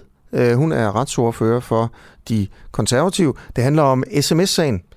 Øh, ja, Mette Frederiksen, øh, Nick Hækkerup øh, har jo tilbageholdt og hemmeligholdt øh, oplysninger om slettede øh, sms'er, altså oplysning helt konkret om, at, øh, at de ikke kunne blive gendannet de her famøse sms'er, som man systematisk har slettet i statsministeriet omkring Mink-sagen. Det kan ikke blive, øh, blive genoprettet. Politiet har forsøgt. Den oplysning, som jo selvfølgelig er belastende for regeringen, har man siddet på, og man har holdt den hemmelig siden i fredags. Og den, man gav den først til, til, til dig og mig og til offentligheden i går efter kommunalvalget. Spørgsmålet er, om regeringen har siddet på og holdt de her ting hemmelige for at få et, øh, et godt kommunalvalg. Øh, det siger regeringen selv, at, øh, at, den, øh, at det har ikke noget med det at gøre overhovedet. Det sagde Hækkerup i, i aftes i TV-avisen. Tror du på, på det? Britt Bager fra De Konservative, godmorgen. Ja, godmorgen. Og hvis det var et direkte spørgsmål, så vil jeg sige, det synes jeg i hvert fald, at øh, alle danskere skal spørge sig selv om. Og hvis jeg spørger mig selv, om, øh, om jeg tror på det, så synes jeg godt nok, at øh, timingen den er sådan øh, lige lovlig god til, at den kan være øh, til, at det kan være sandt. Så tror du på det? Nej, det gør jeg ikke. Øh, hvorfor ikke? Jamen, jeg synes bare, det virker så bemærkelsesværdigt. Øh, nu har jeg selv arbejdet i et, et ministerie, endda et uh, departement, et ledelsessekretariat. Jeg har simpelthen ikke været oplevet i de to år, jeg var der, at der røg ting ind i ministeriet, som var af så vigtig en karakter. Og det skal lige siges, at jeg arbejdede der under øh, skattesagen, den såkaldte skattekommission-sag. Hvis sådan en ting landede i et departement, så lyser alle røde klokker. Og så er alt fra ministersekretær til afdelingschefer, kontorchefer og ikke mindst departementchefen på mærkerne. Øh, og orienterer selvfølgelig ministeren som, som noget af, af, af det aller, aller første. Så jeg har bare ikke fantasi til at forestille mig, at det lander på bordet en fredag i øh, Justitsministeriet, et af de ministerier, hvor man forhåbentlig har nogle af de allermest vågne og vakse embedsmænd, og så man ikke lige får sendt det videre i systemet. Øhm, en af de ting, der bliver forklaret, det er, at, øh, og det er noget, som Nick Hækkerup øh, gør meget ud af at gentage øh, i alle de interviews, han giver, det er, at øh, de kuverter, man fik fra politiet, hvor i der stod, at de kom i fredags ind til Justitsministeriet, øh, og der stod så inde i, i kuverterne jo, at øh, man ikke kunne genskabe sms'erne. Øh, det var forsejlede kuverter. Han bruger ordet forsejlede hele tiden. Øh, mm. Ved du, hvad øh, forskellen er på en forsejlet og så bare en helt almindelig lukket kuvert? Ja, generelt ved jeg godt, hvad forskellen der er på en forsejlet og en lukket kuvert, men jeg ved jo ikke lige præcis, hvad det er for nogle forsejlede og lukkede kuverter, de har, i, øh, der sendes fra Rigspolitiet til, øh, til Justitsministeriet. Hvad er, hvad er en forsejlet kuvert så? i forhold til en lukket? Jamen, det er jo en, altså, det er vel en, hvor du åbner den. Altså, du, jeg har set det tror jeg også, at, øh, at du har set øh, hvad hedder det, Grammy'er og øh, Oscar-uddelinger, hvor du åbner en forsejlet kuvert, hvor man kan se, når den har været åbnet, og så kan den ikke bare lukkes igen mm. på samme måde. Det vil jeg betegne som en forsejlet kuvert. Mm. Okay. Øhm, det, noget, noget, øh, noget andet, der jo, øh, der jo jeg, jeg gerne vil spørge dig om i, i forhold til det her sms-ting, øhm, det er jo, at øh, Jakob Ellemann, han siger, at Mette Frederiksen simpelthen lyver om, øh, om slettede sms'er. Du siger så også nu her i det her interview, at du tror simpelthen ikke på regeringens øh, forklaringer om, øh, at det ikke havde noget som helst med, med kommunalvalget at, at gøre. Øhm, noget, der jo heller ikke er kommet svar på øh, endnu, det er jo egentlig, hvorfor de begyndte at slette sms'er. Øh, øh, Barbara Bertelsen, den magtfulde departementchef øh, i, øh, i statsministeriet, som jo var, var den person, der ligesom sagde til Mette Frederiksen, at hun skulle begynde systematisk at slette sine sms'er. Hun stikker jo af, når pressen øh, ja. stiller spørgsmål. Det her, det er øh, Ekstrabladet, der forsøger at, at få svar fra hende. Goddag, hej Barbara. Hvorfor rådede du statsminister til at slette sine sms'er? Jeg ser frem til at afgive min forklaring for kommissionen i morgen, og det er der, jeg kommer til at sige det, jeg Hvem har at sige. Hvem er du rådført dig med, inden du øh, gav det råd?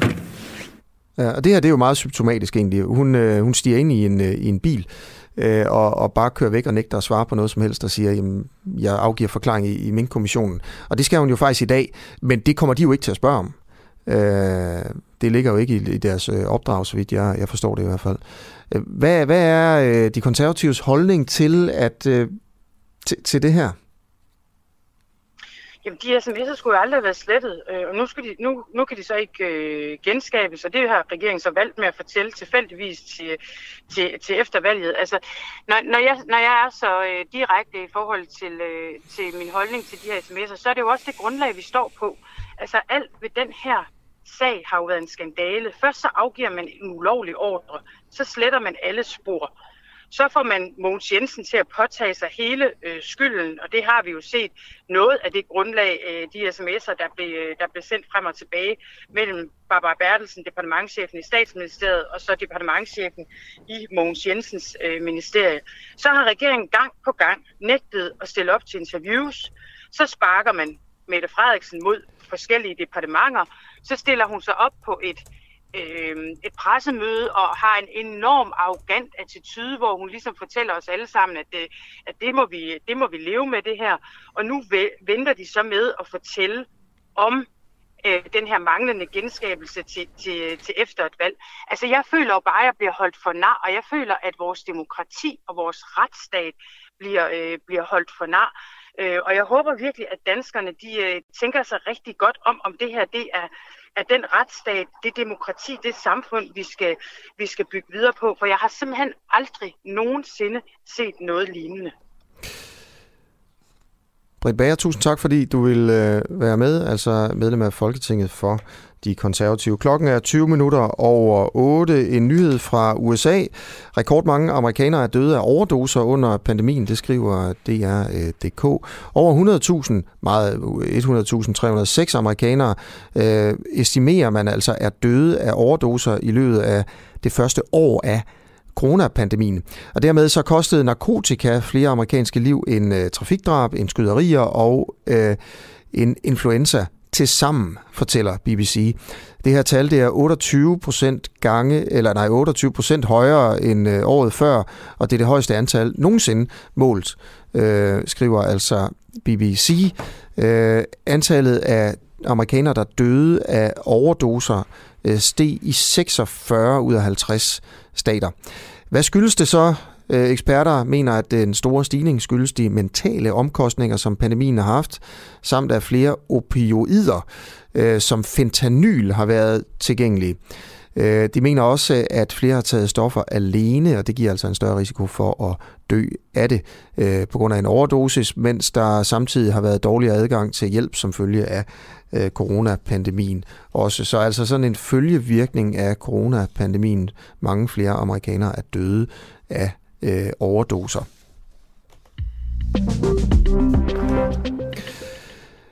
Dansk Folkeparti øh, mister sin formand, Christian Tulsendal, han, øh, han går af. Hvem skal så overtage? Hvad kommer det hele til at ende med, og hvorfor er det egentlig gået så, så galt? Det er nogle af de spørgsmål, vi stiller i, i dag. Og øh, Nils Tulsendal, du er politisk analytiker på Jyllandsposten. Godmorgen. Godmorgen. Godmorgen. Jeg skal lige høre, øh, er, er du i familie med øh, hovedpersonen? Ja, det er jeg. Vi er fætter. Men, fætter? Øh, men jeg arbejder altså som sagt som, øh, som analytiker på Jyllandsposten, og har ikke derudover noget med, med, med Dansk Folkeparti at gøre. Nej, nej. Kan man godt øh, adskille de to ting der? Ja, det, øh, det er faktisk gået meget godt igennem mange år med det. Nå, øh, så lad prøve at fortælle mig om, øh, hvad kan man sige, hans største fejl som politiker.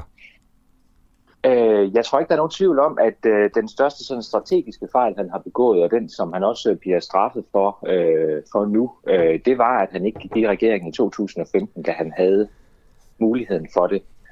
Øh, jeg tror, at man kan sige det på den måde. Dansk Folkeparti har været et parti, som i alle årene øh, har bestræbt sig på at, øh, at være et parti, som, som gerne ville tage ansvar. Det er ligesom det signal, de har sendt til deres vælgere, at de skulle være et pragmatisk parti, øh, som skulle helt ind i magtens centrum. Og der var rigtig mange af, af DF-vælgerne, som så simpelthen ikke kunne forstå, at når man så havde muligheden for det, blev det største borgerlige parti efter valget i 15, at man så ikke greb chancen. Mm. Øhm, og, øh, og, og det må man sige, det, der kommer nok til at gå en rumtid, før den chance kommer igen. Øh, så hvis man skulle sætte sådan, sådan en ting på, så vil jeg sige, det var, det var det er den største fejl, han kommer til, han bliver ramt på nu. Okay, ved du, om han fortryder det? Øh, jeg ved ikke, om han sådan fortryder det inderst inde, øh, fordi jeg tror helt sikkert, hvis man spørger ham, så vil han også sige, øh, jamen der var alle mulige andre grunde til, at, at, øh, at det så ikke lige kunne lade sig gøre at gå i regeringen på det tidspunkt. Øh, men, men jeg tror, han er jo en dygtig skakspiller også, så man ikke godt han kan se, at, at brækkerne måske har stået anderledes. Har du, har du spurgt ham om det? Om han fortryder ja, ja, det? har jeg. Det har jeg. Og hvad siger han så til dig? Jamen, så, så vil der typisk komme et, et svar, som handler om, at øh, jamen, øh, man kan altid være bagklog. Og, øh, ja. øh, også når det er sådan fætter til fætter? Til hensyn til. Ja, fordi jeg, øh, når vi taler sammen, så taler vi jo sammen som, øh, som journalist til politikere. Altid? Ja. Nå, okay. Øhm, hvem tror du bliver øh, den nye formand? Jamen, øh, det har jeg helt ærligt øh, ikke noget øh, sådan rigtig godt bud på. Altså, der er jo nogle navne, der flyver rundt, men, øh, men lige nu der er partiet jo fuldstændig vildrede øh, og aner simpelthen ikke, øh, ikke, hvem det bliver. Øh, og jeg synes, det der er interessant, det er, at, øh, at alle de navne, der, der nævnes, øh, de har alle sammen på en eller anden måde et eller andet imod sig, som gør, at det kan blive rigtig svært. Øh, altså for eksempel den nuværende næstformand Morten Messerschmidt, som jo vil være oplagt at tage, når en formand går af, jamen øh, han har jo fået en betinget fængselsdom i Mælkfeldt-sagen. Den er anket, men den dom, øh, altså den ankesag, den kommer vi først til at få resultatet på øh, på den anden side af nytår. Og vi ved jo heller ikke, hvad den øh, ankesag kommer til at sige. Det kan jo være, at den dom bliver stadfæstet, og hvis det sker, så er der også en høj sandsynlighed for, at Morten Messersmith ikke længere kan sidde i Folketinget. Så kan, kan det blive meget vanskeligt med ham. Så er der Pia Kærsgaard, som der har været, som der har været snak om øh, tidligere. Og der må man bare sige, at Pia Kærsgaard har, har ligesom trukket følehornene til sig og sagt, at, øh, at, øh, at det ikke længere er på bordet. Og derudover må man også sige, at hun er altså 74 år gammel og bliver 75 til, til næste år. Øh, så det vil jo under alle omstændigheder kun kunne være en, kun kunne være en overgangsfigur. Mm. Så er der Peter Kofod, som er europaparlamentariker. Øh, han er meget ung, han er meget uerfaren. Han sidder ikke i Folketinget, han er ikke engang opstillet til Folketinget. Så det, og, og, og derudover måske heller ikke øh, øh, særligt sådan kendt i, i, i, i blandt DF-vælgerne, sådan ud over det, som var meget optaget af partiet. Og så bliver der nævnt et, et andet navn som René Christensen, den nuværende finansordfører, som er vældigt, men heller ikke øh, måske den mest profilerede. Okay. Øhm, så, derfor, så derfor er det, øh, når man taler med DF'erne, så, så bliver de sådan lidt, lidt, øh, lidt lange i blikket, når man spørger, hvem der, hvem der kunne blive ny formand, og, øh, og siger, jamen, jamen vi ved det heller ikke. Okay, Nils Tulsendal, tusind tak for, for en kort analyse her. Selv tak. Politisk analytiker på Jyllandsposten. Uh, fire minutter i halv ni. Uh, lidt nyheder fra, fra Kommunalvalgets Danmark. Uh, Frederiksberg er et sted, hvor der er sådan flere kendiser, der faktisk stiller op i, uh, i politik. Og der er lidt nyt. Uh, tidligere minister Manu Saren uh, har ikke opnået valg for Socialdemokratiet på Frederiksberg. Han manglede lige præcis 59 stemmer for at tage det femte og det sidste socialdemokratiske mandat. Han fik 271 stemmer. Uh, han var jo uh, uh, fra 14 til 15 minister Øh, for de radikale, så mener at han blev alt, øh, gik med i Alternativet, og øh, nu stiller han sig op for Socialdemokratiet. Og sådan, øh, sådan, kan det jo, øh, sådan kan man jo cykle rundt. Og det leder mig hen til Brian Holm, tidligere cykelrytter, som har opnået genvalg til Frederiksberg kommunalbestyrelse. Han fik tredje flest stemmer øh, for de konservative. Han fik 1.135 stemmer, og han blev altså valgt ind. Han har siddet der i et stykke tid. Han, han kom ind i, i 2013, og altså øh, kommet ind i øh, igen. Lars skriver på sms'en til mig, en forsejlet kuvert, altså her taler vi om, øh, om historien om, at øh, regeringen har haft oplysningen om, øh, at, øh, at sms'erne ikke kunne gendanne, øh, mink-sms'erne ikke kunne gendannes siden i fredags, men de holdt det hemmeligt indtil i går, sådan at vi ikke vidste, da vi skulle stemme til kommunalvalget. Øh, og Lars skriver, en forsejlet kuvert. Tænker vi det modsatte scenarie, at de involverede selv åbnede kuverterne, og så meddelte Mink-kommissionen resultatet? Det tænker jeg også havde givet grobund for kritik.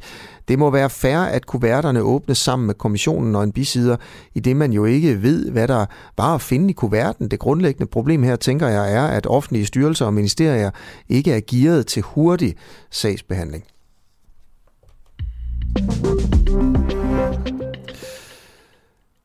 Godt. Øhm, et moralsk dilemma for hele EU. Der står 3-4.000 migranter ved grænsen til Polen. Det er øh, omkring fryspunktet om natten, der er det, der er det frost, øh, og om dagen der er det cirka 4 grader. Øh, der er mange børn, der er mange kvinder, der står der. Flere af dem er allerede døde, men grænsebommene, de polske grænsebomme, de forbliver nede. Burde vi åbne de bomme og lukke folk ind? Ja eller nej? Morten Lykkegaard, godmorgen. Godmorgen. Godmorgen. Du sidder i Europaparlamentet for, for Venstre. Øhm, synes du, at grænsebommene burde gå op i Polen øh, for at lukke de her folk ind? Det er jo øh, polakkernes afgørelse, men jeg synes, at øh, polakkerne burde, øh, i hvert fald burde sikre, at de her mennesker øh, får en ordentlig behandling og bliver får det, det, der skal til, så man ikke har ser de her forfærdelige scener, som man er vidne til øjeblikket. Mm. Det er klart, det er, det er polakkernes afgørelse, men hvad synes du, de burde gøre? Jeg synes, de burde øh, finde en løsning med Lukashenko, fordi problemet er jo, at det her det er andet og mere end, end øh, udlændingepolitik og integrationspolitik. Det er og immigrationspolitik, det er geopolitik. Og vi er alle sammen blevet gisler for Lukashenko og for Putin. Og det er det, der, der giver det her forfærdelige dilemma, at man er nødt til at håndtere det via en løsning med dem. Så det er ikke kun et spørgsmål om at behandle de her mennesker ordentligt. Det er også et spørgsmål om ikke at få signaleret, at man ikke vil give efter for det pres, som, som de udsætter sig for. Ja, det er klart, det er en kompleks situation. Øh, men det er også en situation, der handler om grænsebom. Burde man, yeah. Mener du, at øh, man burde øh, åbne grænsebommen og, og lukke dem ind i, øh, i Polen? Grund til at spørge dig, det er jo fordi, for det første er det her jo lige præcis udlændingepolitik sat på spidsen. Og, øh, og hvor står du, og hvor står Venstre henne her? Og så er det også interessant at høre, hvad du mener, fordi du sidder i Europaparlamentet, som har en vis indflydelse i at presse Polen for eksempel på det her. Mm. Så jeg er med på, at det er super komplekst, og du må også gerne fortælle om, hvor komplekst det er. Men det er egentlig også simpelt. Altså, skal man Enten så skal grænsebommen være nede, eller så skal den være op. Ja, men det, jeg kan godt forstå, at du gerne vil gøre det simpelt, øh, for, for, for at gøre det nemmere for lytterne, men, men det, det er ikke simpelt. Men det der er udgangspunktet for os... Skal man lukke dem ind, hvor den lykke går, eller skal man ikke? udgangspunktet for os er, at man skal have en ydre grænse i Europa, der er sikker og ordentlig og værdig. Det betyder jo, at svaret på det spørgsmål er, nej, man skal ikke, åbne, man skal ikke bare åbne grænserne for alle, der kommer. Fordi det næste logiske skridt vil så være, at så er det lykkes for Lukashenko. Det er jo det, han gør. De her mennesker er jo bevidst blevet sendt i busser op til grænsen, hvorefter at, øh, at man propper den ud i ingenmandsland. Så det er med andre ord ikke udlændingepolitik. Det er udlændingepolitik brugt som et spil i geopolitik. Mm. Derfor er det kompliceret. Mm. Vores udgangspunkt er, at man skal holde grænserne ordentligt lukket, og så skal man give de mennesker en værdig og ordentlig asylbehandling.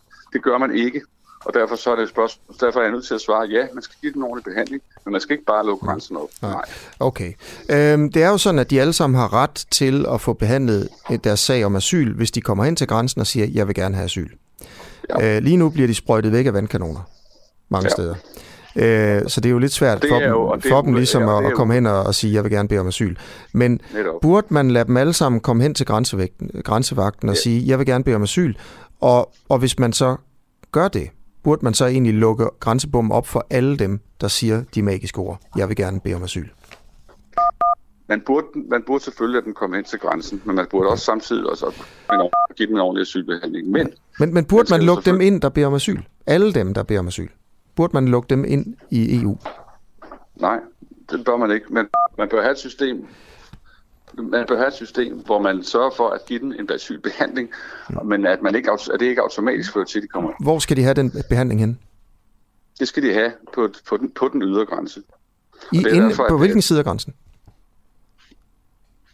Jamen, når folk kommer til en grænse og søger med asyl, så, kan, så skal de jo i udgangspunktet ideelt set have behandling der. Men det skal jo ikke automatisk føre til, at de, at de kommer ind. På hvilken side af grænsen skal de have behandling, mener du?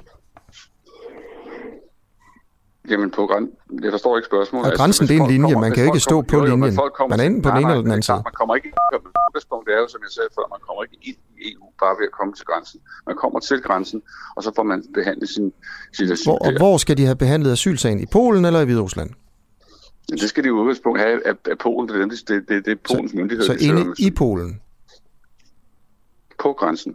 Ja, det kan man ikke. Man kan ikke stå på grænsen. Man er det ene eller det andet sted. Nej, det er ikke rigtigt. Seriøst? Man kommer, kommer til, ideelt set bør det være sådan, at man bør have, det, problemet for... Det, det er rigtigt, enten er man i det ene eller det andet land, altså. Problemet er, når man kommer til, problemet i dag er, at i det øjeblik, man tager, man kan fat i grænsebommen, så har man ret til asyl.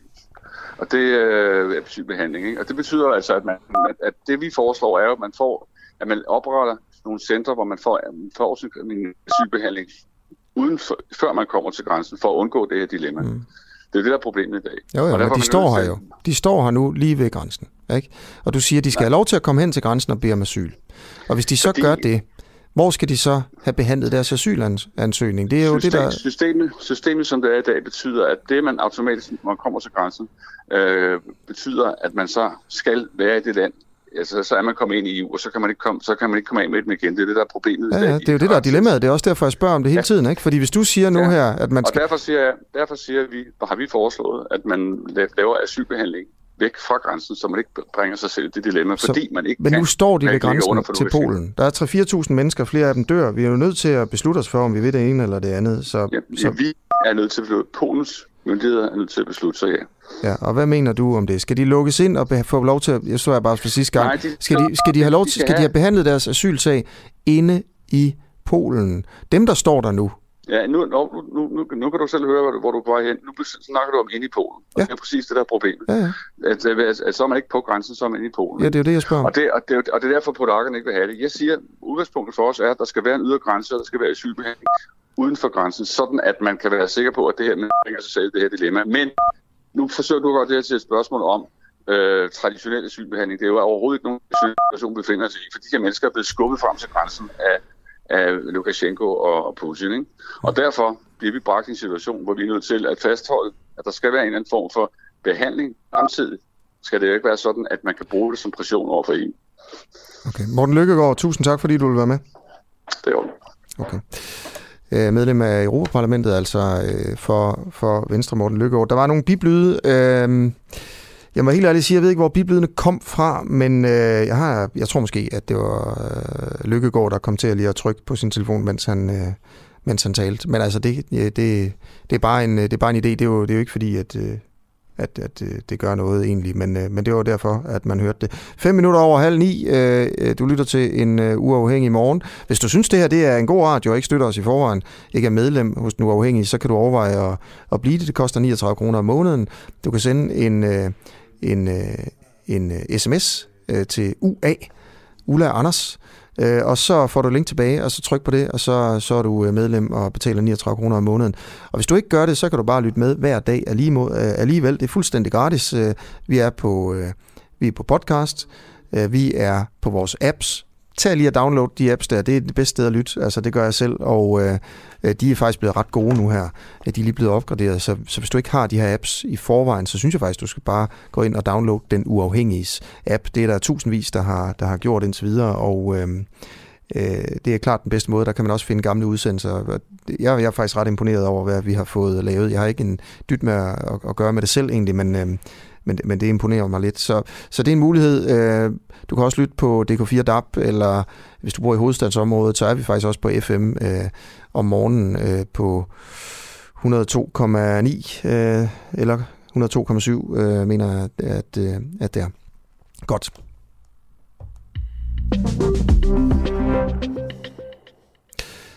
Ja, og øh, så øh, er jeg ret sikker på, at det er Morten øh, Sjælsbæk, jeg siger øh, godmorgen til. Det er det. Det er det. Dejligt. Ja, det er. Yes. Hej morgen. Så blev du ikke borgmester Nej. alligevel? Nej, det gjorde jeg ikke. Det var lige, uh, lige ved næsten. Et kvarter var jeg. Et kvarter? Et, et, et kvarter var jeg, ja. var jeg, var jeg borgmester. Vi okay. havde hvad, jo en... Uh... Hvad, hvad, hvad, hvad, fra det klokken, var det fra klokken to til kvart over to om natten? Ja, det var noget den stil. Måske et par minutter i to til, til, til lidt over. Det var, det var der omkring i hvert fald. Det, det glider jo lidt ud øh, i, det, i det store billede, og det er i virkeligheden heller ikke så afgørende, hvad mm. tid det helt præcis var. Men det var omkring et kvarters tid. Ja. Øh, Solrød Kommune øh, er selvfølgelig det, det, det handler om her. Øh, og du er, du er konservativ. Øh, ja. Hvem var det, der havde... Og vi skal bare høre lidt om... Grunden til, at jeg snakker med dig, det er, fordi vi vil gerne høre lidt om, hvordan det foregår ude i... Det her det er et eksempel på sådan de revkager, der bliver lavet ude i, i kommunerne. Og øhm, du troede, du havde en aftale. Ja. Du føler, at du blev snydt, og, og nu står du tilbage som... Øh, altså, hvad kan man sige? Som, som taberen i spillet, altså. Øh, ja. vil, du, vil du fortælle, øh, hvad det var, der skete? Ja, det, altså først og fremmest så vil jeg sige, jeg, jeg, nej, jeg føler mig ikke som en, uh, som en taber. Jeg har, jeg har en, øh, en dejlig familie, nogle dejlige børn og et arbejde, som jeg er glad for. Så, så, Jamen, så det, var, det var heller ikke sådan jeg, ment faktisk. Det var mere i spillet, jeg tænkte på. Det er jeg er klart, ja, helt klar på, at du ikke er en taber. Nej, jeg, nej, det gjorde jeg heller ikke. Øh, det gjorde jeg sådan set heller ikke. Jeg, altså dem, jeg, hvis, hvis jeg skal udpege en taber, så er det måske i virkeligheden de, det kæmpe, kæmpe store flertal af borgerlige vælgere, der er i Solrød Kommune. Solrød Kommune er en af landets absolut mest borgerlige kommuner. Der er faktisk kun fire røde mandater ud af 19 øh, i vores øh, byråd. Øh, og derfor synes jeg først og fremmest, at det er, det er, det er ærgerligt for, for det store flertal af de borgerlige vælgere, som så nu får en, en socialdemokratisk borgmester. Det, der skete, øh, det var øh, sådan ret kort fortalt, øh, både det konservative Folkeparti og Liberal Alliance fik et flot valg, og vi havde på forhånd aftalt med hinanden, at vi ville støtte øh, det største parti af, af de to. Og Liberal Alliance fik øh, nominelt øh, flere stemmer end os, selvom vi begge to fik tre mandater, og derfor så, øh, så, så gik vi indledningsvis øh, til, til forhandlingerne med, med Liberal Alliances borgmesterkandidat som, som vores. Øh, så begyndte han at indlede øh, nogle tidlige forhandlinger sammen med Socialdemokraterne, øh, i øvrigt uden at underrette os øh, om det, så det, det var lidt mærkeligt. Men på et tidspunkt bliver vi så, øh, så, bliver, bliver vi så trukket ind øh, sammen med Liberal Alliance og Socialdemokraterne, og, og Liberal Alliance beder så om at bekræfte, at vi støtter han, hans kandidatur. Og, og der siger vi klokkeklart til, til Socialdemokraterne, at vi, at vi er et borgerligt parti, vi er en borgerlig kommune, så derfor støtter vi Emil, fordi vi vil have en borgerlig borgmester. Øh, så, så lykkedes det så ikke for, for Emil og LA at, at hælde flertal øh, den vej. Øh, så prøver han med, med nogle øh, lokallister, hvor vi øh, konservative så også bliver hentet ind, og endnu en gang bliver vi bedt om at bekræfte, at vi støtter Emil og Liberal Alliance som, som borgmesterparti. Øh, og det gør vi tre gange faktisk. Problemet ved den konstellation er så, at der sidder et, øh, et nyvalgt øh, parti, en lokal liste, der hedder Vores Solrød. Og selvom de bliver spurgt gentagende gange, så vil de ikke bekræfte, at de støtter Emil. Og på det tidspunkt, så bryder det ligesom sammen, så der er ikke et flertal om Emil som borgmester. Og det får så også øh, konservativ til at undersøge, om der kan være andre muligheder for, at vi kan få en borgerlig øh, borgmester. Og vi taler så med, med Venstre og med Socialdemokraterne øh, med det udgangspunkt, at det, skal være, at det skal være mig, der bliver borgmester. Og det lykkedes så. Vi øh, havner i et øh, andet lokale, og øh, sammen med øvrigt en anden lokalliste i Solrød, og vi bliver enige om, at vi, øh, vi peger øh, sammen på, øh, på mig som borgmester, og vi har, vi har et flertal. Øh, og vi bekræfter det. Vi begynder at diskutere eller tale om, hvem der skal have forskellige udvalg, hvilke udvalg skal der oprettes osv. er en del af den her konstitueringsaftale, som foregår både i Solrød og alle mulige andre steder. Hvordan skal, hvordan skal strukturen i kommunen være? Og alt det er på plads. Vi bekræfter over for hinanden, at vi har en aftale. Men så sker der lige pludselig det øh, bizarre, at, øh, at, øh, at Liberal Alliance de øh, kontakter Socialdemokratiet og tilbyder dem borgmesterposten. Og det får så Socialdemokraternes borgmesterkandidat til at øh, så nærmest løbe ud af lokalet. Og vi sidder sådan og tænker, hvad, hvad er det, der sker her? Og vi beder så, øh, Jonas hedder han, øh, Socialdemokraternes borgmesterkandidat, om lige for en god, god ordens skyld at bekræfte, at vi har en aftale. Og så siger han, ja, selvfølgelig, vi har en aftale. Men, men, men øh, det har vi jo så øh, tydeligvis ikke. Og han går så ned og, og sammen med Liberal Alliance øh, øh, laver en, øh, en, en ny konstitueringsaftale, hvor han selv bliver borgmester, og han betaler så øh, Liberal Alliance med en viceborgmesterpost. Øh, så, så, så the bottom line er, at, øh, at det, det, det kæmpe, kæmpe store borgerlige flertal, der er i kommunen, det bliver jo så ikke udnyttet. Vi ender øh, med en, øh, en rød borgmester, som kun har fire mandater ud af, af 19, og det, det synes jeg først og fremmest er ærgerligt. Og det er jo fordi, alle jer borgerlige ikke kan enes om, hvem der skal, hvem der skal være ja, borgmester. det må man sige. Altså, øh, der, Venstre og Konservative, som til sammen, øh, de pegede begge to på mig, men vi kunne, vi kunne ikke få Liberale Alliance med i den øh, konstellation. De ville hellere have en, en, en socialdemokratisk borgmester. Hvorfor tog I ikke ham fra Venstre så? De pegede på mig.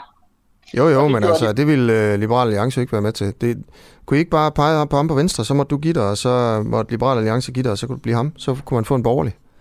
Der var ikke øh, nogle partier, der ville pege på Venstre. Socialdemokraterne Heller ikke dig, altså? Ikke pege, det, det gav slet ikke nogen mening, fordi Socialdemokraterne, de ville pege på mig, og Venstre ville pege på mig. Så hvis jeg, selv hvis jeg havde i den situation, hvor, hvor, hvor vi havde peget på Venstre, så ville det ikke give nogen mening. Og det ville Socialdemokraterne ikke. Så der var kun, det var den eneste mulighed, der var. Nej, nej, men, øh, men det, ville Liberale Alliance være med til at tage Venstre? Der er jo et nej, borgerligt flertal, jo ikke også? Ja, det ville de under ingen omstændigheder, og det havde de meldt ud allerede i valgkampen. Hvorfor, hvorfor er det, at alle jer borgerlige ikke ligesom kunne blive, altså, bare blive enige om en eller anden borgerlig. Altså jeg tænker da også, det ville være, øh, det er på en eller anden måde, hvis man, hvis man er borgerlig i Solrød, og der er helt vildt mange borgerlige partier, og så kan I bare ikke enes, altså. Øh, det, det, det, det, det, det, synes, det synes jeg da også er mega, mega ærgerligt. Altså, øh, har du noget var, ansvar der? Jo, det har jeg da bestemt, men vi havde jo ikke sagt på noget tidspunkt. Hvad, hvad er dit ansvar i det? Mit ansvar er som konservativ i første omgang, og som borgerlig i anden omgang, at prøve at se, om vi kan skaffe et flertal om en borgerlig borgmester i øh, en af landets mest borgerlige kommuner. Mm. Liberal Alliance havde på forhånd allerede i valgkampen sagt, at de aldrig nogensinde under nogen omstændigheder ville støtte Venstre Så det var ligesom sådan øh, bagtæppet for det hele. Og vi havde sagt, at vi vil ikke afvise nogen borgerlig øh, borgmesterkandidat. Det, det vi ville afvise, det vi har afvist, det er at støtte en socialdemokratisk borgmester, fordi vi er et borgerligt parti. Så det, jeg synes, at vi har levet op til vores ansvar ved at sige, vi er åbne for forskellige borgerlige kandidater, men ikke en rød. Øh, så det er de og, andre borgerlige, der er de dumme? Jeg synes ikke, der er nogen, der er dumme. Synes altså, Nej, jeg synes er det ikke, ikke der nogen, der dumme. Synes du ikke, at det er lidt at pisse på vælgerne, faktisk? Øh, at øh, der er, som, at, at der er mange borgerlige vælgere, der er flertal af borgerlige vælgere, og så ender det med en socialdemokratisk borgmester, fordi I ikke kan blive enige. Jeg, jeg, vil, jeg synes ikke, der er nogen, der er dumme, og jeg synes ikke, der er nogen, der pisser på deres vælgere. Mm. Men det er, klart, det er klart, at jeg synes, at det er drønhamrende ærgerligt, at når vi har så markant et borgerligt flertal, at vi så ikke kan finde ud af at bruge det sammen. Men der var aldrig flertal for Emil og LA. Der var aldrig flertal for øh, Venstre og deres kandidat. Den eneste borgerlige kandidat, der på noget som helst tidspunkt var flertal for, det var mig. Og derfor forfulgte vi selvfølgelig den mulighed. Men det skete jo, det, det, det flertal holdt jo så kun indtil øh, Liberal Alliance tilbød borgmesterposten til Socialdemokraterne. Så jeg synes, jeg synes, vi har gjort, hvad vi kunne for at holde, øh, holde kommunen borgerlig, som den i øvrigt altid har været siden den forrige kommunalreform, hvor den blev oprettet. Øh, og det, det er så rådet i vasken nu. Det, det er rigtig, rigtig ærgerligt. Okay. Men, men, ja, altså, men vi har jo hele tiden sagt, at vi, vi er parate til at støtte øh, en borgerlig borgmester. Og selvom øh, de andre partier udenom os nu har lavet en aftale om en, om en socialdemokratisk borgmester, så står vores tilbud ved magt. Altså, hvis, hvis vi kan få et flertal om en borgerlig borgmester, og det kan sagtens være Emil fra, fra Liberale Alliance, så støtter vi stadig gerne det, for vi vil helst have en borgerlig borgmester i en borgerlig kommune. Tak fordi at du vil være med, Morten Schilsbæk. Det var så lidt. God dag. Det er godt. God dag. Hej, hej. Øh, jeg har fået en, en sms fra en øh, svensker, Leif Svensson, um, som, som, øh, og tak fordi du lytter med, måske fra Sverige, Leif. Det er jo, det er jo dejligt. Um, det handler om det her med de polske migranter. Altså, hvad skal vi gøre? Der står en 3-4.000 polske migranter ved grænsen til Polen og bliver skudt væk med vandkanoner. Det er omkring fryspunktet. Der er mange børn og kvinder, og øh, skal vi lukke dem ind i EU? Eller skal vi ikke? Øh, og Leif Svensson øh, skriver så, at øh, sensationsmedierne taler om børn og familier ved grænsen, selvom der er en øh, stor majoritet her, der består af unge mænd. Ingen af dem her er flygtninger. Øh, så helst, øh, der vil man øh, vise et dødt barn. Det er sensation, det er venstrepolitik, øh, som driver majoriteten af journalister. Øh, det handler ikke om sandheden. Okay, tak for kommentaren, herr Svensson.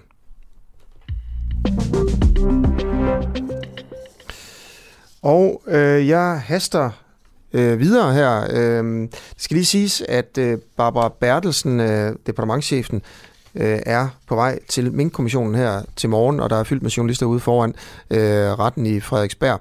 Hvis hun kommer, hvis de får noget ud af det, så skal vi nok lige fortælle øh, øh, og, og, og, og, og prøve at afspille, øh, hvad der egentlig skete der, hvis der altså sker noget. Så der er vi.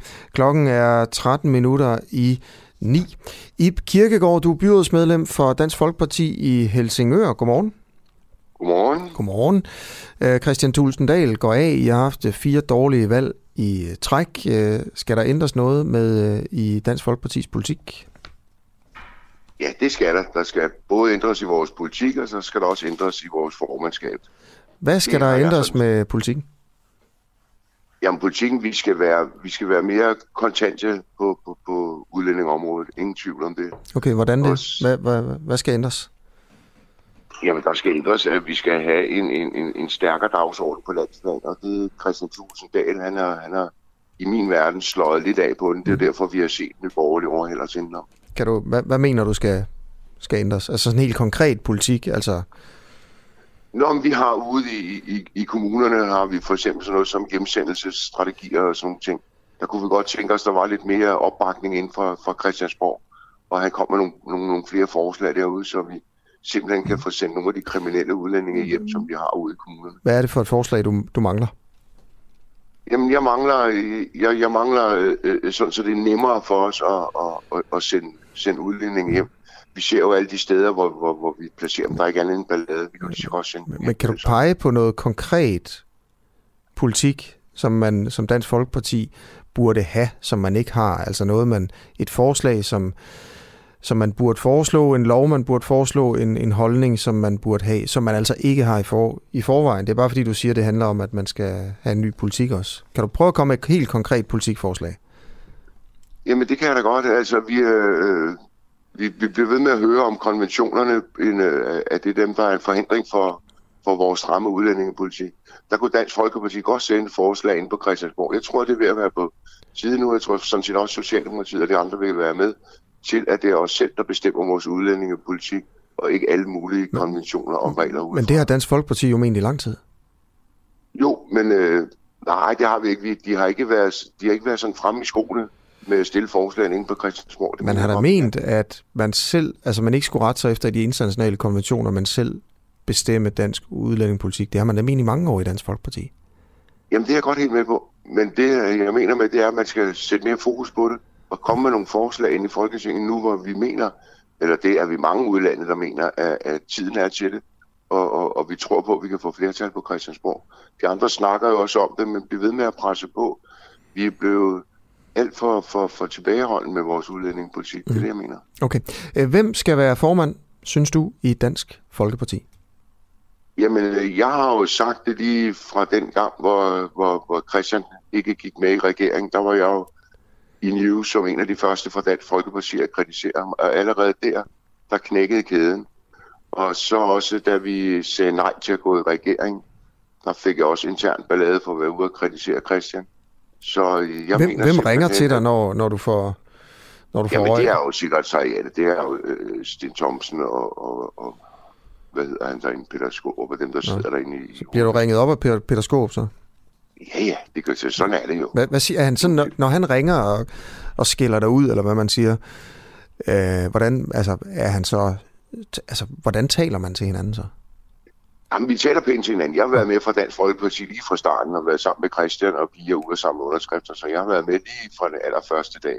Så de ringer jo også den der sådan, sædvanlige sammen med, det holder vi inden døre. Ja. Og det kan, det, det kan vi jo ikke blive, blive, blive ved med i, så. i Dansk Folkeparti. Så vi skal, vi skal, vi skal have også en ny formand. Så, så han siger, hej Ip, det er, det, det er skåb inden fra, inden fra hovedkvarteret. Du ved, det du siger der, det skal vi skulle lige, det skal du lige lade være med. Ja, lige præcis. Ja, okay. Sådan er det jo. Sådan på den måde der. Nå, men jeg ved det jo ikke jo. Men øhm, nej, nej, hvem siger nej. du så, hvem vil du øh, stemme på? Øhm, hvis, du, hvis vi nu siger, at du fik mulighed for at stemme på, på alle.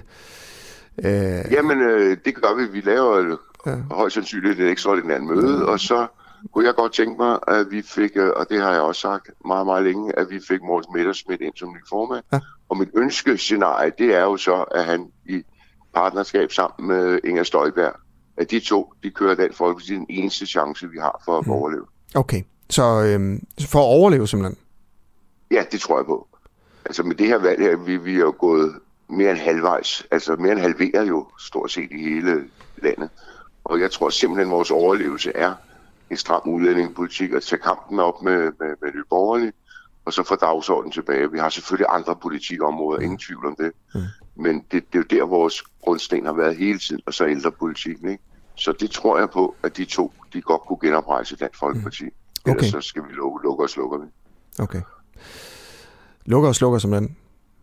Jamen, det tror jeg på, hvis, hva, vi, ikke, hva, hvis vi ikke får to markante. Hvorfor er det så vigtigt med Inger? Jamen, det er jo for det, hun har, altså, hun, det ved vi jo alle sammen, hun har sindssygt gennemslagskraft. Jo, jo, og så men, har hun jo også... Men lad mig prøve at spørge dig noget med Inger. Altså, vil hun ud af EU? Øh, ja, det tror jeg da ikke godt, hun vil. Hvor ved det for? Altså, ja, det er jo ikke noget, jeg ved noget om. Men det har hun jo aldrig sagt. sagt. Hun har tværtimod altid sagt, hun gerne ville, at EU var godt, og hun gerne ville blive i EU. Jo, jo, men hvis jeg, Inger Støjberg og Christian Thusedal, de har, har flyttet sammen, og Inger, hun vælger at gå over i Dansk Folkeparti, så må hun jo også give sig lidt sådan her politik, jo. Det ved vi jo godt alle sammen. Men du tror, at Inger vil gerne vil ud af EU? Ja, det tror jeg på. Og, de, og, de holdninger, hun har, og EU, synes jo også, hun har, det har hun jo også sagt flere gange, at EU bestemmer for meget i Danmark. Det sagde hun jo også, da hun var i Venstre. Hun var jo den fløj i Venstre, som der, gerne ville ud. Der er meget stor forskel på at mene, at EU bestemmer lidt for meget i Danmark, øh, og så til at ville ud af EU. Der er mange, der mener, at EU bestemmer for meget i Danmark. Øh, rigtig mange endda. øh, fra, ja. fra de etablerede politiske partier, som stadigvæk gerne vil være i EU. Mm. Øhm, det, det er bare sådan, jeg har svært ved at forstå ligesom, altså, det der med, at man bliver så forblændet af Inger Støjberg, uden for eksempel at ane, hvad hun mener om, øh, om EU-medlemskab, som er, en, som er en stor ting. Jamen, det er da fuldstændig rigtigt. Og vi har da garanteret også nogen i Dansk Folkeparti internt, der gerne vil blive i EU. Men nu har vi jo set, mm. øh, hvordan det er gået over i England. Der er det jo sådan set gået meget godt. Og, og andre lande der uden for EU. Så mm. det tror jeg gerne. Og nu, og især med udlændingepolitikken også, men, med at de, hvad, EU's ydre grænser ja. kan EU ikke finde ud af ja, at, at, at holde. Hvad så, hvis Støjberg siger, at jeg vil faktisk stadigvæk gerne blive i EU? Mener du så stadigvæk godt, at hun kan ligesom blive køre, køre parløb sammen med Messerschmidt som, som en del af ledelsen i Dansk Folkeparti? Eller vil det være sådan en, ah, okay, så kan vi ikke have hende? Altså... Nej, der skal, det, det tror jeg ikke, fordi jeg tror på i bund og grund af de to, og så skal de nok finde en politik okay. frem og lave en retning for Dansk Folkeparti. Det er ikke nogen forhindring i min verden. Okay. Tusind tak, fordi du vil være med. Ja, selv tak. Ib Kirkegaard, byrådsmedlem for Dansk Folkeparti i Helsingør. Ekstrabladet skriver lige nu, at det lader til, at Barbara Bertelsen, altså departementchefen i statsministeriet, har snydt hele den fremmødte presse. I hvert fald så er hun nu på plads inde i retten på Frederiksberg. Øh, hun er, og det vil altså sige, at øh, Barbara Bertelsen er, har snedet sig udenom øh, pressen, øh, og øh, hun skal jo afhøres i, øh, i Mink-kommissionen i dag. Den, den mest spændende afhøring, der, der har været ind til videre. Barbara Bertelsen, der jo har det med at også øh, at stikke af fra, fra kritiske spørgsmål.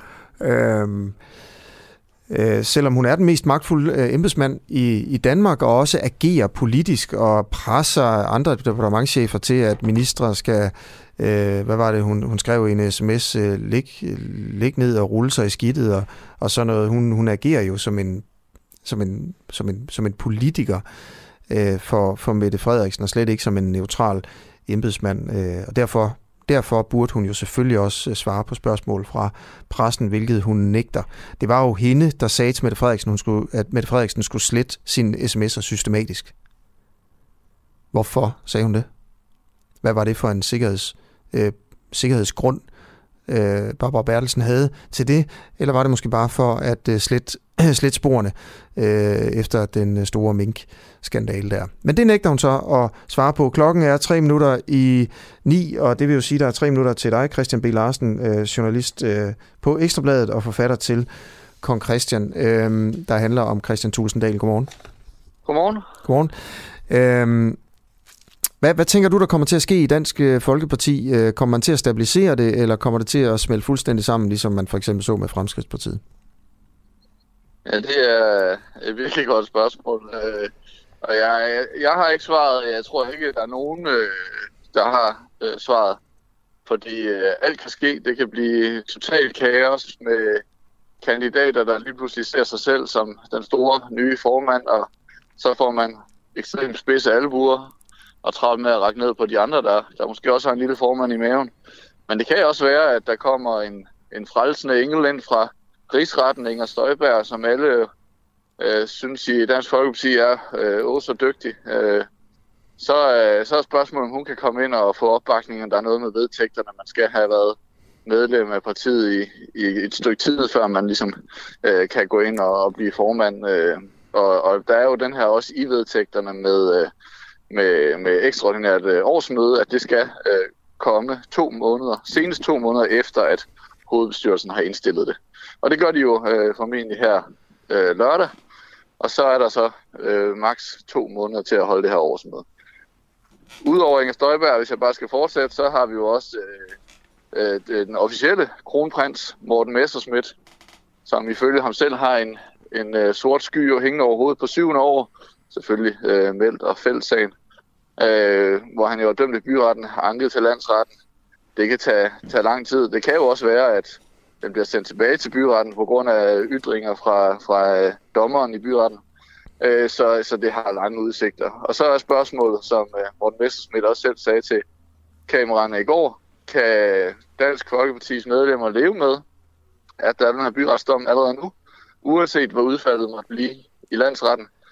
Øh, hvis de kan det og siger, at det var bare 98.000 kroner og lidt dokumentfalsk, det, det er ikke så vigtigt. Øh, fordi de, der er ingen tvivl om, at de ser hvis Inger Støjberg var den frelsende engel, så er øh, Morten Messersmith messias i, mm. i Dansk Folkeparti. Okay. Øh, de, de, de elsker ham ude i baglandet øh, vidt og bredt, øh, min umiddelbare opfattelse, når man ringer rundt, og de, de ser ligesom ham som, som fremtiden. Okay. Så spørgsmålet er, om de kan, om de kan leve med en, øh, en byretsdom.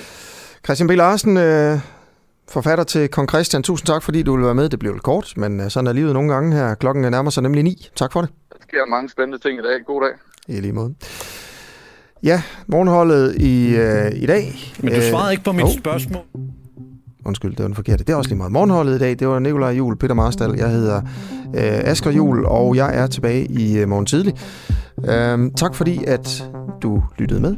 Klokken, den er ni.